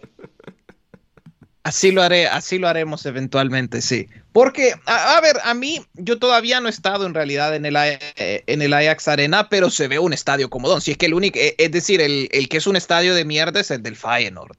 sí, que realmente, que ahí han ido, ahí, han ido, a, mí lo que me da risa es que juega la selección holandesa muy seguido ahí y Van Gaal un día de esos dice, pero ¿por qué estamos jugando en este estadio? dice públicamente, pero ¿por qué estamos jugando en este estadio? Es viejo, feo, etcétera. Y alguna gente ofendida, pero es que ha sido una pelea eh, entre el Feyenoord y la alcaldía de, de Rotterdam para tratar de construir un nuevo estadio y todavía, digamos que es un estadio que realmente necesita eh, renovación. El, eh, Philips Stadium siendo claro, más pequeño que el Ajax Arena, eh, son cosas similares, pues estadio moderno, cómodo, todo bien techado y, es que se necesita un buen techo en Holanda dado lo que, dado lo que llueve. Em, y sí, solo que tan calientito no diría, no diría, no diría que es. Entonces, si uno necesita dormirse, tal vez se va al Ajax Arena y ve al Ajax jugar estos días. Entonces, es correcto. Ahí está, ahí está. hablando del Ajax, em, ha sido condenado a seis años de prisión un exjugador suyo, que es nada más y nada menos que Quincy Promes, Héctor. Em, a ver, este, este, chaval está en Rusia y no sé cómo está el rollo de, o sea, extradición y tal. No creo que muy ágil eh, hoy en día. Y con lo cual mm, puede que no le veamos poner un, pie en una celda porque, eh, bueno, ha pasado todo el proceso em, de, juicios que comenzó el pasado mes de eh, enero en Rusia. O sea, no, ha pisado ni un solo juzgado neerlandés. Eh, Quincy Promes ha jugado 50 veces con la selección neerlandesa. El Ajax pagó bastantes millones por repescarle eh, en su momento, jugador que eh, empezó en el Ajax y que luego eh, volvió siendo pues esto fichaje estrella, también con un paso por, por el Sevilla. Em, no sé, es saber, a ver, la, la historia es fascinante porque, a ver, por un lado está el hecho de que le han condenado por eh, tráfico, tráfico ilegal de, estupefacientes, que, diría aquel. Y también, entre todo esto, em, se le había acusado de em, tentativa de homicidio em, por clavarle un cuchillo en la rodilla a su primo. Y cuando, en una conversación que se, bueno, que se pudo escuchar, uh, habiéndole, bueno, pinchado el móvil, a Quincy Promes, que le dijo, creo que a su primo y a su padre también, que bueno, que dé gracias porque había apuntado a la cabeza. Um, bien, bien apuntado, bien apuntado. Eh, bueno, a la cabeza no al cuello, más técnicamente, pero eh, claro, y por esto pues le iban a también meter un puro, pero el abogado de Promes, la típica de, bueno, habéis conseguido esto, de manera cuestionable porque, digamos, se le estaba investigando por lo de las drogas y esto, digamos, es tangencial. Que hayáis escuchado esto, pues no es relevante por la razón por la que le estaba escuchando. Así que, pues no procede y con, y con lo cual, pues le han, le han tenido que rebajar de, de, tentativa de asesinato a, eh, bueno, digamos, asalto con agravante. Así no, que, agresión con agravante. Claro, pero lo has hecho muy largo. Eh, eh, resumen, resumen aquí para, pues para Ferruz, por ejemplo. Eh, em, lo, de, lo, de la, cuchillada. con no muchas luces. lo, de la, lo de la cuchillada lo aprendió cuando estuvo en el Sevilla, eso lo claro todos. Y, y la conversación, simplemente su abogado ha dicho, sois todos unos cotillas y no, porque no es esto para lo que hemos venido y no, no se vale ser cotilla. Y lo otro, lo otro, eh, a ver, el chico tenéis que entender que estaba viendo que su carrera no estaba yendo por donde él quería. Y bueno, pues, No tengo yo claro que nunca estuvo no relacionado con el, con el tráfico de drogas. ¿eh?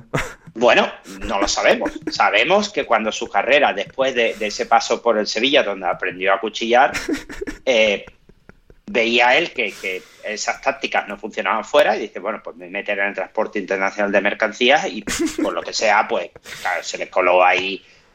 esto, esto ha pasado en, muchos sitios, pero como se fue a Rusia, se ve clarísimamente aquí lo, lo que le ocurrió al Chelsea, Gonzalo, lo que le ocurrió al Chelsea, el, Chelsea el Chelsea era, era grande y de repente, pues, pues fueron a por él. Ya, efectivamente. Sí, sí. Pero ahí está. Eh, bueno, seguimos siendo grandes porque. Seguimos siendo grandes igual en el Chelsea. Porque imagínense lo gracioso que sería que el Chelsea aprovechase este maremoto de lesiones del Liverpool, ¿sí? Eh, saliera campeón de la Copa y después el Arsenal no ganase ningún título en toda la temporada.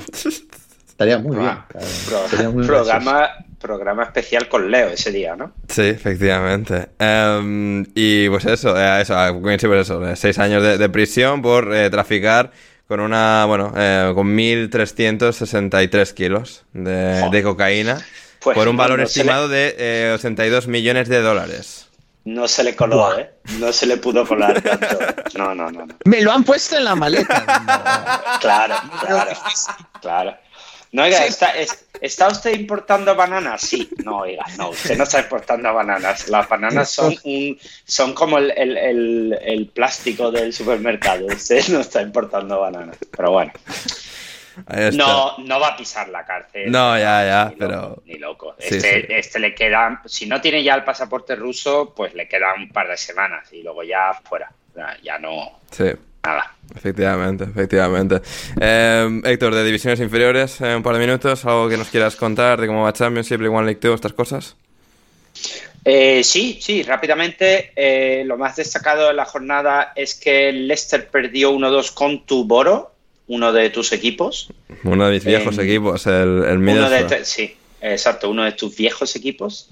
Eh, no corre peligro su, su, ascen- su ascenso, diría, porque todavía le saca mm, 11. como, 11 puntos al 11 Southampton. puntos al tercero, que es el Southampton, Sí.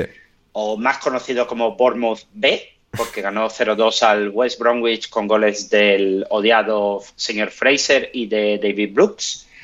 Otro ex eh, Cherry al que le va bastante bien, aunque no ha marcado esa jornada, es eh, Kiefer Moore. Y el Ipswich ganó 1-2 en, en Swansea y está cuarto a un punto del Southampton.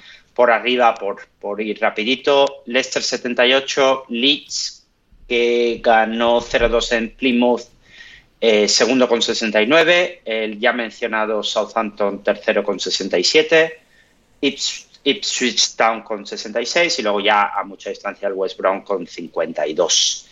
Eh, League One hoy creo que no lo saltamos, que tampoco vamos muy sobra de tiempo, pero bueno, el- Two- solo decirle a la gente, porque esto a la gente siempre le gusta, el Portsmouth va líder sobrado ahora mismo, 9... A ver, es cierto que tiene tres partidos jugados más que el tercero, que es el Bolton con 31, pero con 34 partidos tiene 72 puntos, que son 9 puntos más que, que el Bolton, y entre medias está el Derby con 66. Procede.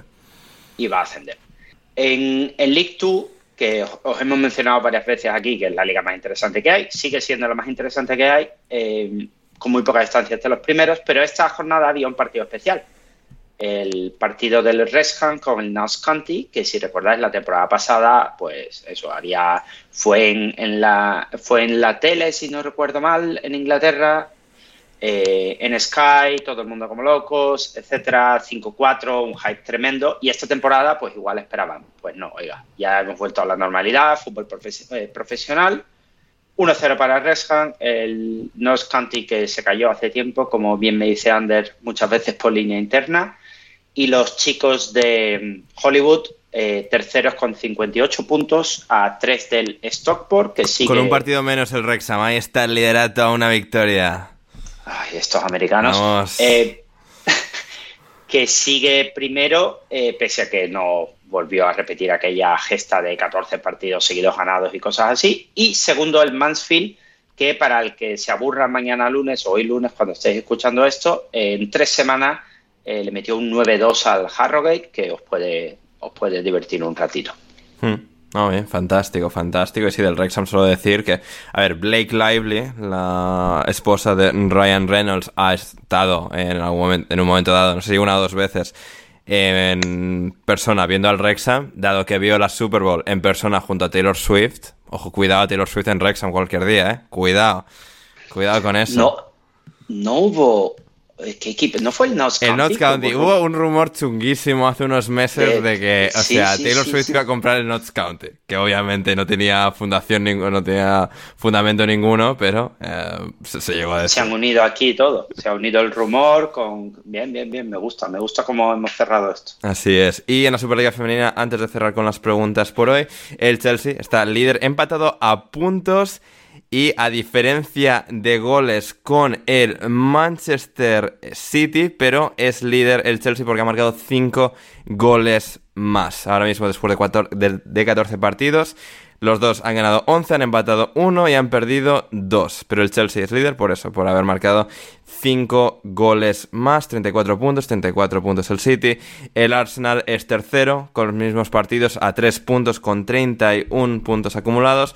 Eh, también en puesto de competición europea, aunque en este caso es la, en este caso no es acceso directo a la Champions League femenina que sí tendrían Chelsea y Manchester City, mientras que el Manchester United pues está a 10 puntos de los líderes Chelsea y Manchester City después de un par de años en los que el City había titubeado, en los que un poco se había abierto la pomada Chelsea City, Arsenal han recuperado un poco su, trono, sus tres lugares, eh, un poco en la, en la jerarquía del fútbol femenino. Y el United, pues ahora mismo está cuarto con 24, Liverpool quinto con 22, Tottenham sexto con 19, y luego siguen el Leicester séptimo con 16, octavo el Aston Villa con 16 también, noveno el Everton con 14, el West Ham décimo con 11, décimo primero con 11 también el Brighton, y 5 puntos por detrás en la única posición de descenso está el Bristol City. De esta jornada, pues hemos tenido al Arsenal ganándole 3-1 al United, el Liverpool 1-0 al Brighton, el Everton 2-0 al West Ham, el Aston Villa 1-2 al Tottenham,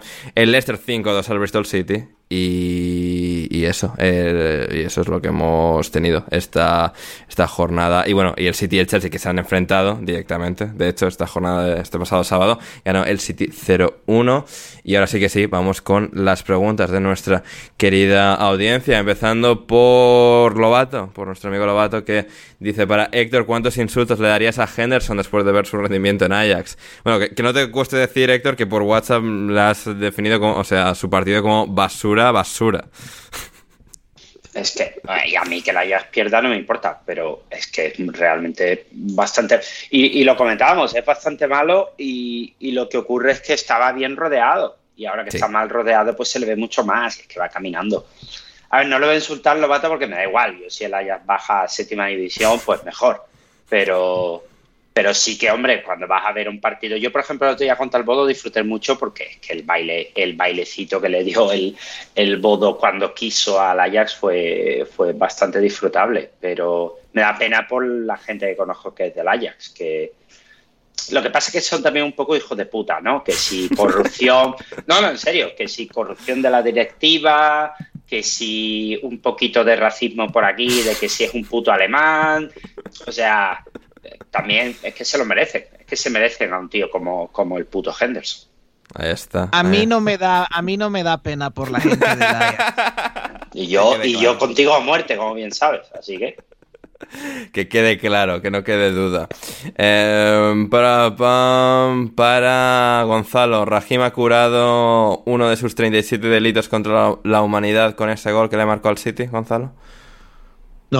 No, no, no, no, no, porque previo a ese gol cometió otros 10 delitos más, así que. Claro, es lo que tiene, es lo que tiene. Solamente los aumentó. Así es, para mi pregunta, Lobato, Ander, bancamos a los New Jersey Devils jugando en el MetLife Stadium, el estadio de la final del Mundial de 2026. Eh, bueno, anoche, y creo que hoy hay otro partido, creo que son dos seguidos, back to back. Eh, ha habido partidos que la NHL hace de una serie especial. Dentro de los partidos de la temporada regular hay unos que los pone al aire libre, en estadios de béisbol o de fútbol americano. En este caso, en el estadio en que se va a jugar la final del Mundial, jugaron los New Jersey Devils y los Philadelphia Flyers de la NHL. Partidos que suelen tener su gracia, es como visualmente muy diferente. Visualmente también es un poquito peor. Em, y bueno, pues ahí estaban. Bancamos a los Jersey Devils, no particularmente. O sea, sin más. ni bien ni mal eh, los New Jersey Devils. Em, pero sí, ahí van a estar en el MetLife jugando la final Mundial. José, ¿tú has visitado el MetLife por curiosidad como persona que ha estado en esa esquina del mundo viviendo durante años? Más o, esquina. Todavía no. Todavía. O sea, un uso muy liberal del, del término esquina, pero. Es que toda, es que, bueno, eh, en el, yo cuando voy a Nueva York no tengo, no tengo realmente coche y toda cosa que sea salir de Nueva York eh, sin coche es un poquito dolor de cabeza, así que nunca he ido. Es decir, porque eh, me lo he pensado, luego veo todo lo que tengo que hacer para llegar en transporte público ahí y luego, y luego dije, nah, otra otro día. Claro, claro. O sea, porque había gente y tal de, no, es que, bueno, el MedLife es una basura y tal. No, no. El MedLife es un muy buen estadio que, es, que digamos, pero todo lo que rodea al MedLife, porque está construido pues ahí en un descampado, en New Jersey terrible, o sea, lo, lo que le rodea y cómo llegar hasta ese estadio sí que es absolutamente atroz. El estadio en sí mismo, eh, según tengo entendido, está muy bien, pero eh, sí, ahí van a jugar la final del Mundial.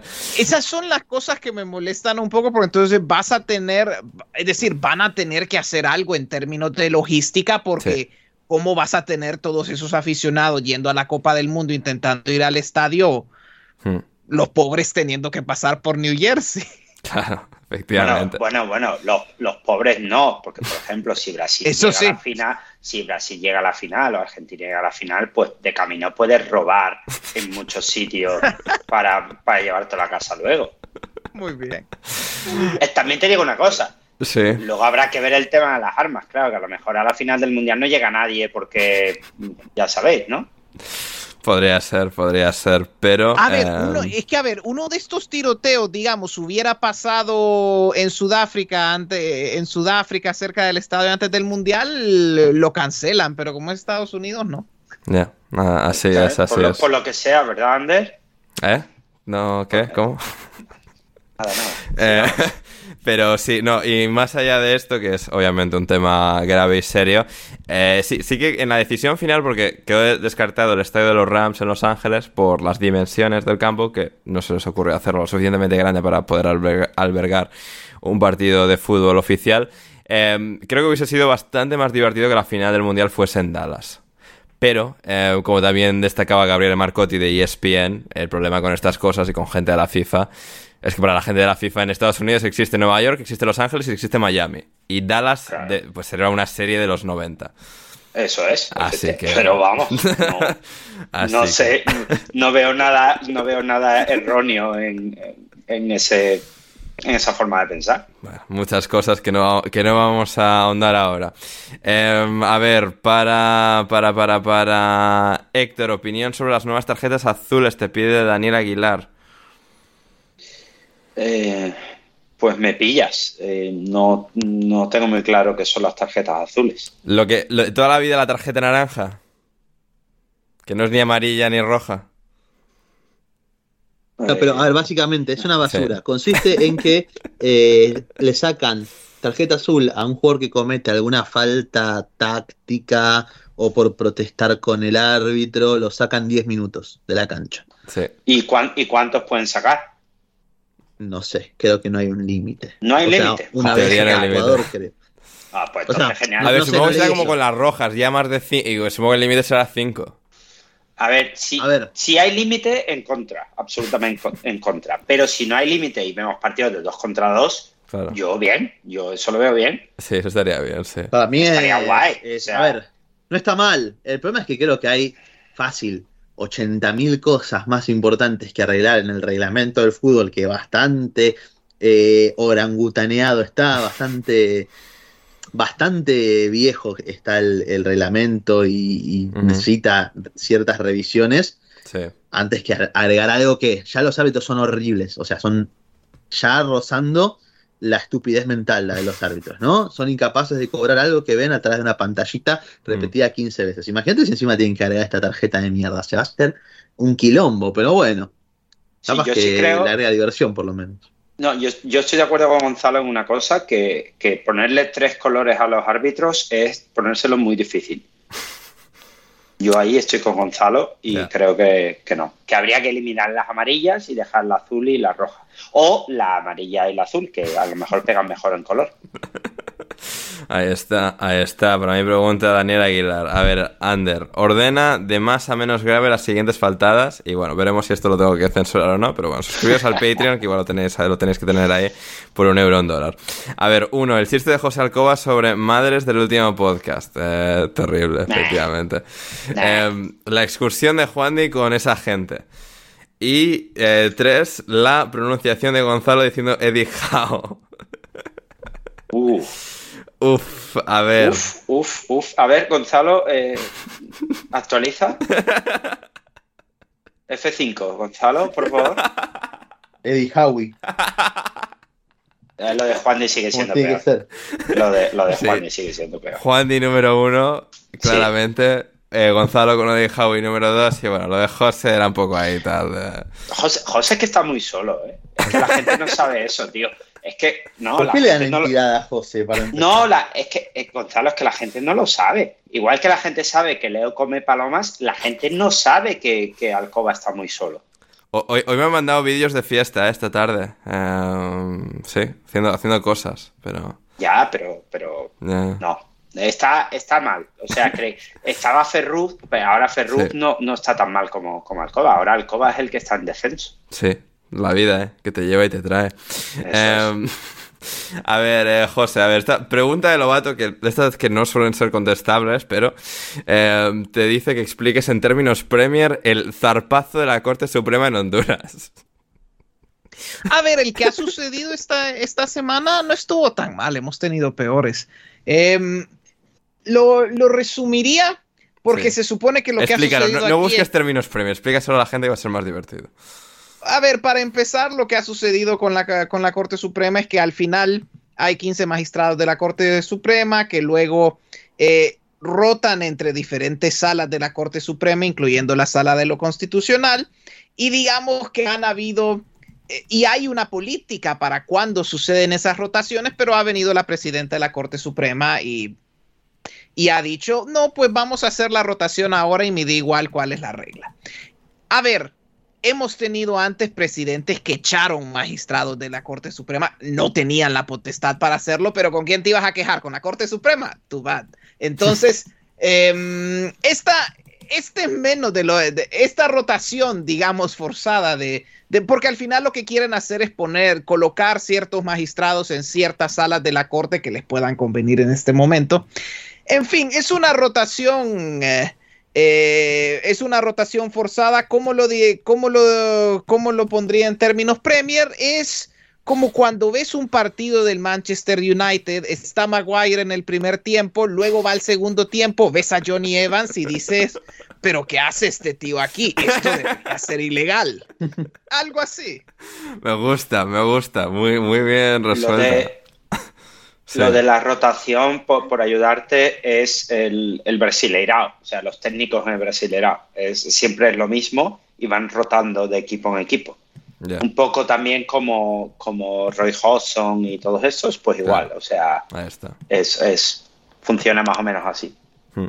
Efectivamente, para ti pregunta Héctor eh, Esteban, eh, dice, opinión de esto, y nos pone un tuit de Barsky Sports que dice, la hinchada de Fortaleza se presentó con una bandera del señor Barriga a su partido contra Ceará. La razón, su rival acumu- acumula una importantísima deuda salarial con el plantel, que hace rato viene quejándose sin encontrar solución alguna. Bien, me parece bien. Me parece bien que el humor se mantenga y que haya gente pasando hambre. Me parece estupendo, además. Eh, O sea, porque aquí la broma eh, es, o sea, poner a alguien que se llama Barriga mientras no pagas a los jugadores. Sí, claro. Y, y porque eres. Y porque además te da igual, que es lo importante. O Ya, sea, pero el señor Barriga, importante. ¿este quién es exactamente? A ver. A ver. Este, Ander, este ¿cómo, es- que no, ¿cómo no saben quién es el señor Barriga? Este- No lo sé, Gonzalo, no, no vivo, el- no, eh, o sea... Pero no, no miraba el chavo del 8. Es que no sé, claro, es que no, No. sé cómo se llamaba en, en, en España, tío, se me ha olvidado. Es el del Chavo del 8. Ah, vale, sí, ni esto, idea, ¿no? yo esto no lo veía, o sea... Dios. No, no, no. Por ir la llamada, ¿eh? Eh, Estos señores es para que recuerden que Ander es un niño. Bueno, a ver, No, sí. y que es, y que es un, un yankee. Es un También, yankee. también, Gonzalo y yo no nos llevamos tantos años, pero sí, el, el contexto cultural también influye, sí, sí. Niño yankee. es correcto. Así que muy bien. Y ya las dos últimas, antes de irnos, teníamos por aquí a David Sevillano que nos ha hecho preguntas demasiado difíciles, así que contestaremos solo una de las tres que nos ha hecho y nos guardamos la siguiente para algún especial de preguntas y respuestas. Em, ¿Qué cuatro equipos ingleses clasificarán a la Champions? Es decir, eh, más allá de eh, City, Liverpool, Arsenal, ¿cuál va a ser el tercero que se va a clasificar este año? Venga, apuestas a 18 de febrero. ¿Quién, quién, quién tiene algo para decir? Héctor. Um,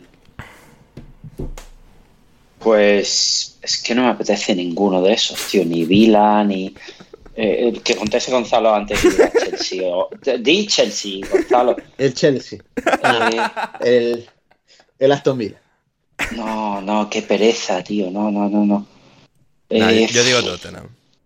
Vea, Tottenham, sí, sí, Tottenham. Tottenham. Es que, uff, Pero no lo sé, ¿eh? porque, porque también pereza con, con Postecoglou. Es que, es que están muy pesados todos. Eh, ah, Manchester United, a tomar por saco. Sí, sí, Manchester United. Manchester United. Eh, no por nada, sino el Vila, Sí. la legión de, de Emery y tal, y ah, el fútbol español. bla, bla, bla.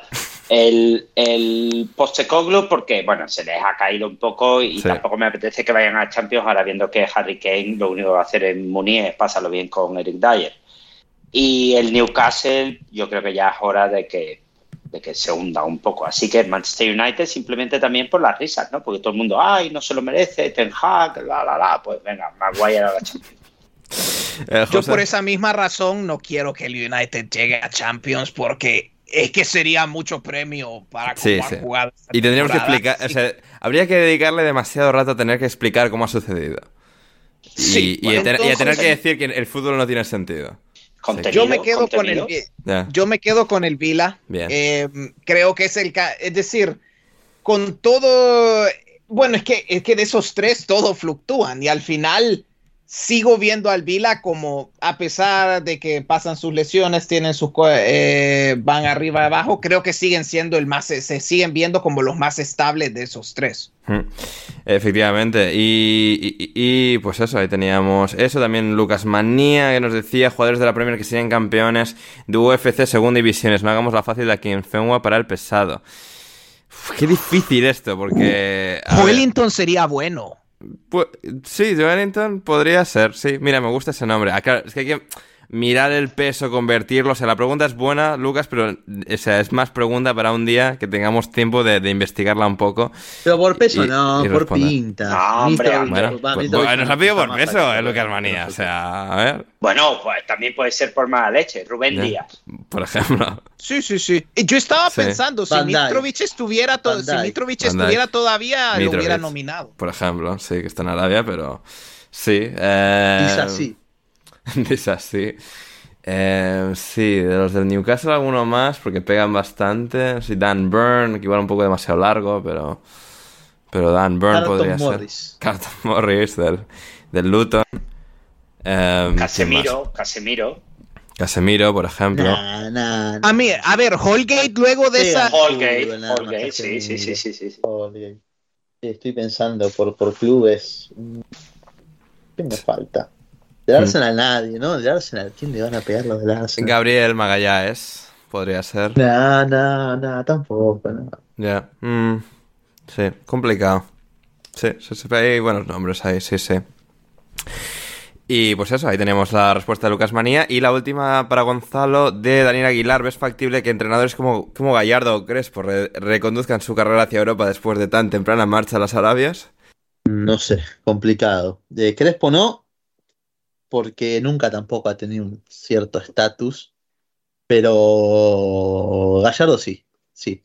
No sé qué tan lejos, pero Gallardo después de esta aventura en Arabia da el salto a Europa y se deja de joder, o eh, vuelve a River eh, eventualmente. Y con esto nos vamos por hoy. Seguid a todos en Twitter, a Héctor en arroba crioc, a José en arroba jc Pérez barra baja, a Gonzalo en arroba Gonzalo Carol 29, a mí en arroba Anders Hoffman. Y sí, poco más al programa arroba podcast indebido. Suscribíos al Patreon de Alineación Indebida, como siempre el link en la descripción, para apoyar a la causa. Y poco más, poco más. Espero que hayáis disfrutado del programa de hoy, en lo que la tos me va matando en esta recta final. Eh, Gonzalo, muchas gracias. Gracias, gracias a ustedes, a los que llegaron hasta esta parte del programa. Como siempre, no les conté, ahora en, al cabo de tres horas juega Lanús de local contra Boca. Así que voy a ir a ver el partido. Cuidado. Voy a eh. ver un partido de Boca Juniors en vivo. eh, obviamente a, a hacer la contra, ¿no? No, no se esperen que, que voy a ir a querer que gane Boca en lo más mínimo. Así y normalmente nada, la NUS eh, te, da, igual también, pero aquí vamos con la NUS. Sí, Claro. Claro, así que nada, porque aparte es perder y, y llegar mal de cara al superclásico contra River, que es la otra semana, así que esperemos que eso suceda. Así que nada, será una linda noche en la Fortaleza Granate, papá. Ahí Buenas está. tardes, noches, días a todos. Gracias, José. Eh, gracias Ander por la invitación, gracias a Gonzalo y Héctor por otra buena, por otra buena charla sobre fútbol. Yo el martes estaré en el Philips Stadium viendo eh, el partido de Champions contra, el, contra un Dortmund que está jugando pésimo. Eh, desafortunadamente, también el PSV va a ese partido sin Bakayoko y sin Noah Lang, así que se va sin extremo, básicamente. Eh, se ha puesto a Ricardo Pepi de, extremo el viernes. Entonces, la situación es desesperada. Así que vamos a ver cómo, cómo sale. Eh, tal vez el Dortmund juega lo suficientemente mal para dejarnos ganar. A ver. A ver, estaremos atentos. Y finalmente, Héctor, muchas gracias, como siempre. Ah, gracias a, vosotros. Yo estoy viendo un Betis cero a la vez cero que me está haciendo replantearme si me tengo que volver a Asia a vivir cuanto antes. los dardos, Héctor, la Diana que tienes detrás, ¿qué tal? ¿Qué tal ha ido durante el programa? Eh, bien, no, no, un poco de práctica, tampoco, tampoco mucho porque se me ha olvidado de mutearme, luego ya me, se me ha olvidado mutearme y ya me he frenado porque se ve que la tecnología ahora no es lo mío. Pero bueno, bien, bien, eh, ya, ya será parte de las grabaciones, pero intentaré mutearme de cara al futuro. Y nada, Gonzalo, eh, lo único que te pido es que sobrevivas, porque yendo al fútbol en Argentina, tío. No pasa nada, no pasa nada. Bueno, yo, ya sabes, lo importante es que vuelvas. Efectivamente, efectivamente, y nosotros volveremos el próximo jueves aquí a Alineación Indebida, nuestra versión premium de, de Champions. Estaremos aquí para comentarla. Yo he sido Ander Iturralde, con Héctor, con José, con Gonzalo. Espero de verdad que lo hayáis disfrutado, queridos oyentes, que hayáis pasado un buen rato. Y nada, eso, volveremos el jueves y después el lunes con muchísimo más aquí en Alineación Indebida. Y hasta que nos volvamos a reencontrar entonces, pasadlo bien.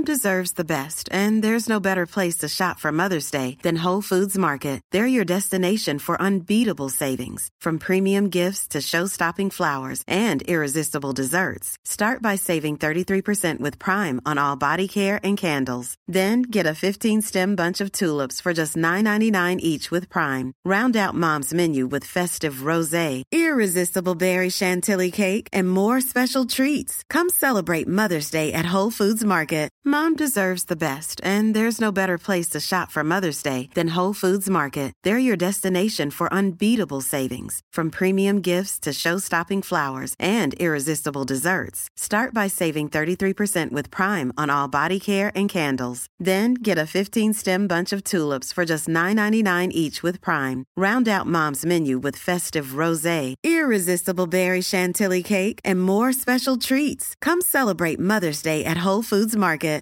Hey, it's Paige DeSorbo from Giggly Squad. High quality fashion without the price tag. Say hello to Quince. I'm snagging high-end essentials like cozy cashmere sweaters, sleek leather jackets, fine jewelry, and so much more. With Quince being 50 to 80% less than similar brands. And they partner with factories that prioritize safe, ethical, and responsible manufacturing. I love that. Luxury quality within reach. Go to quince.com slash style to get free shipping and 365 day returns on your next order. Quince.com slash style.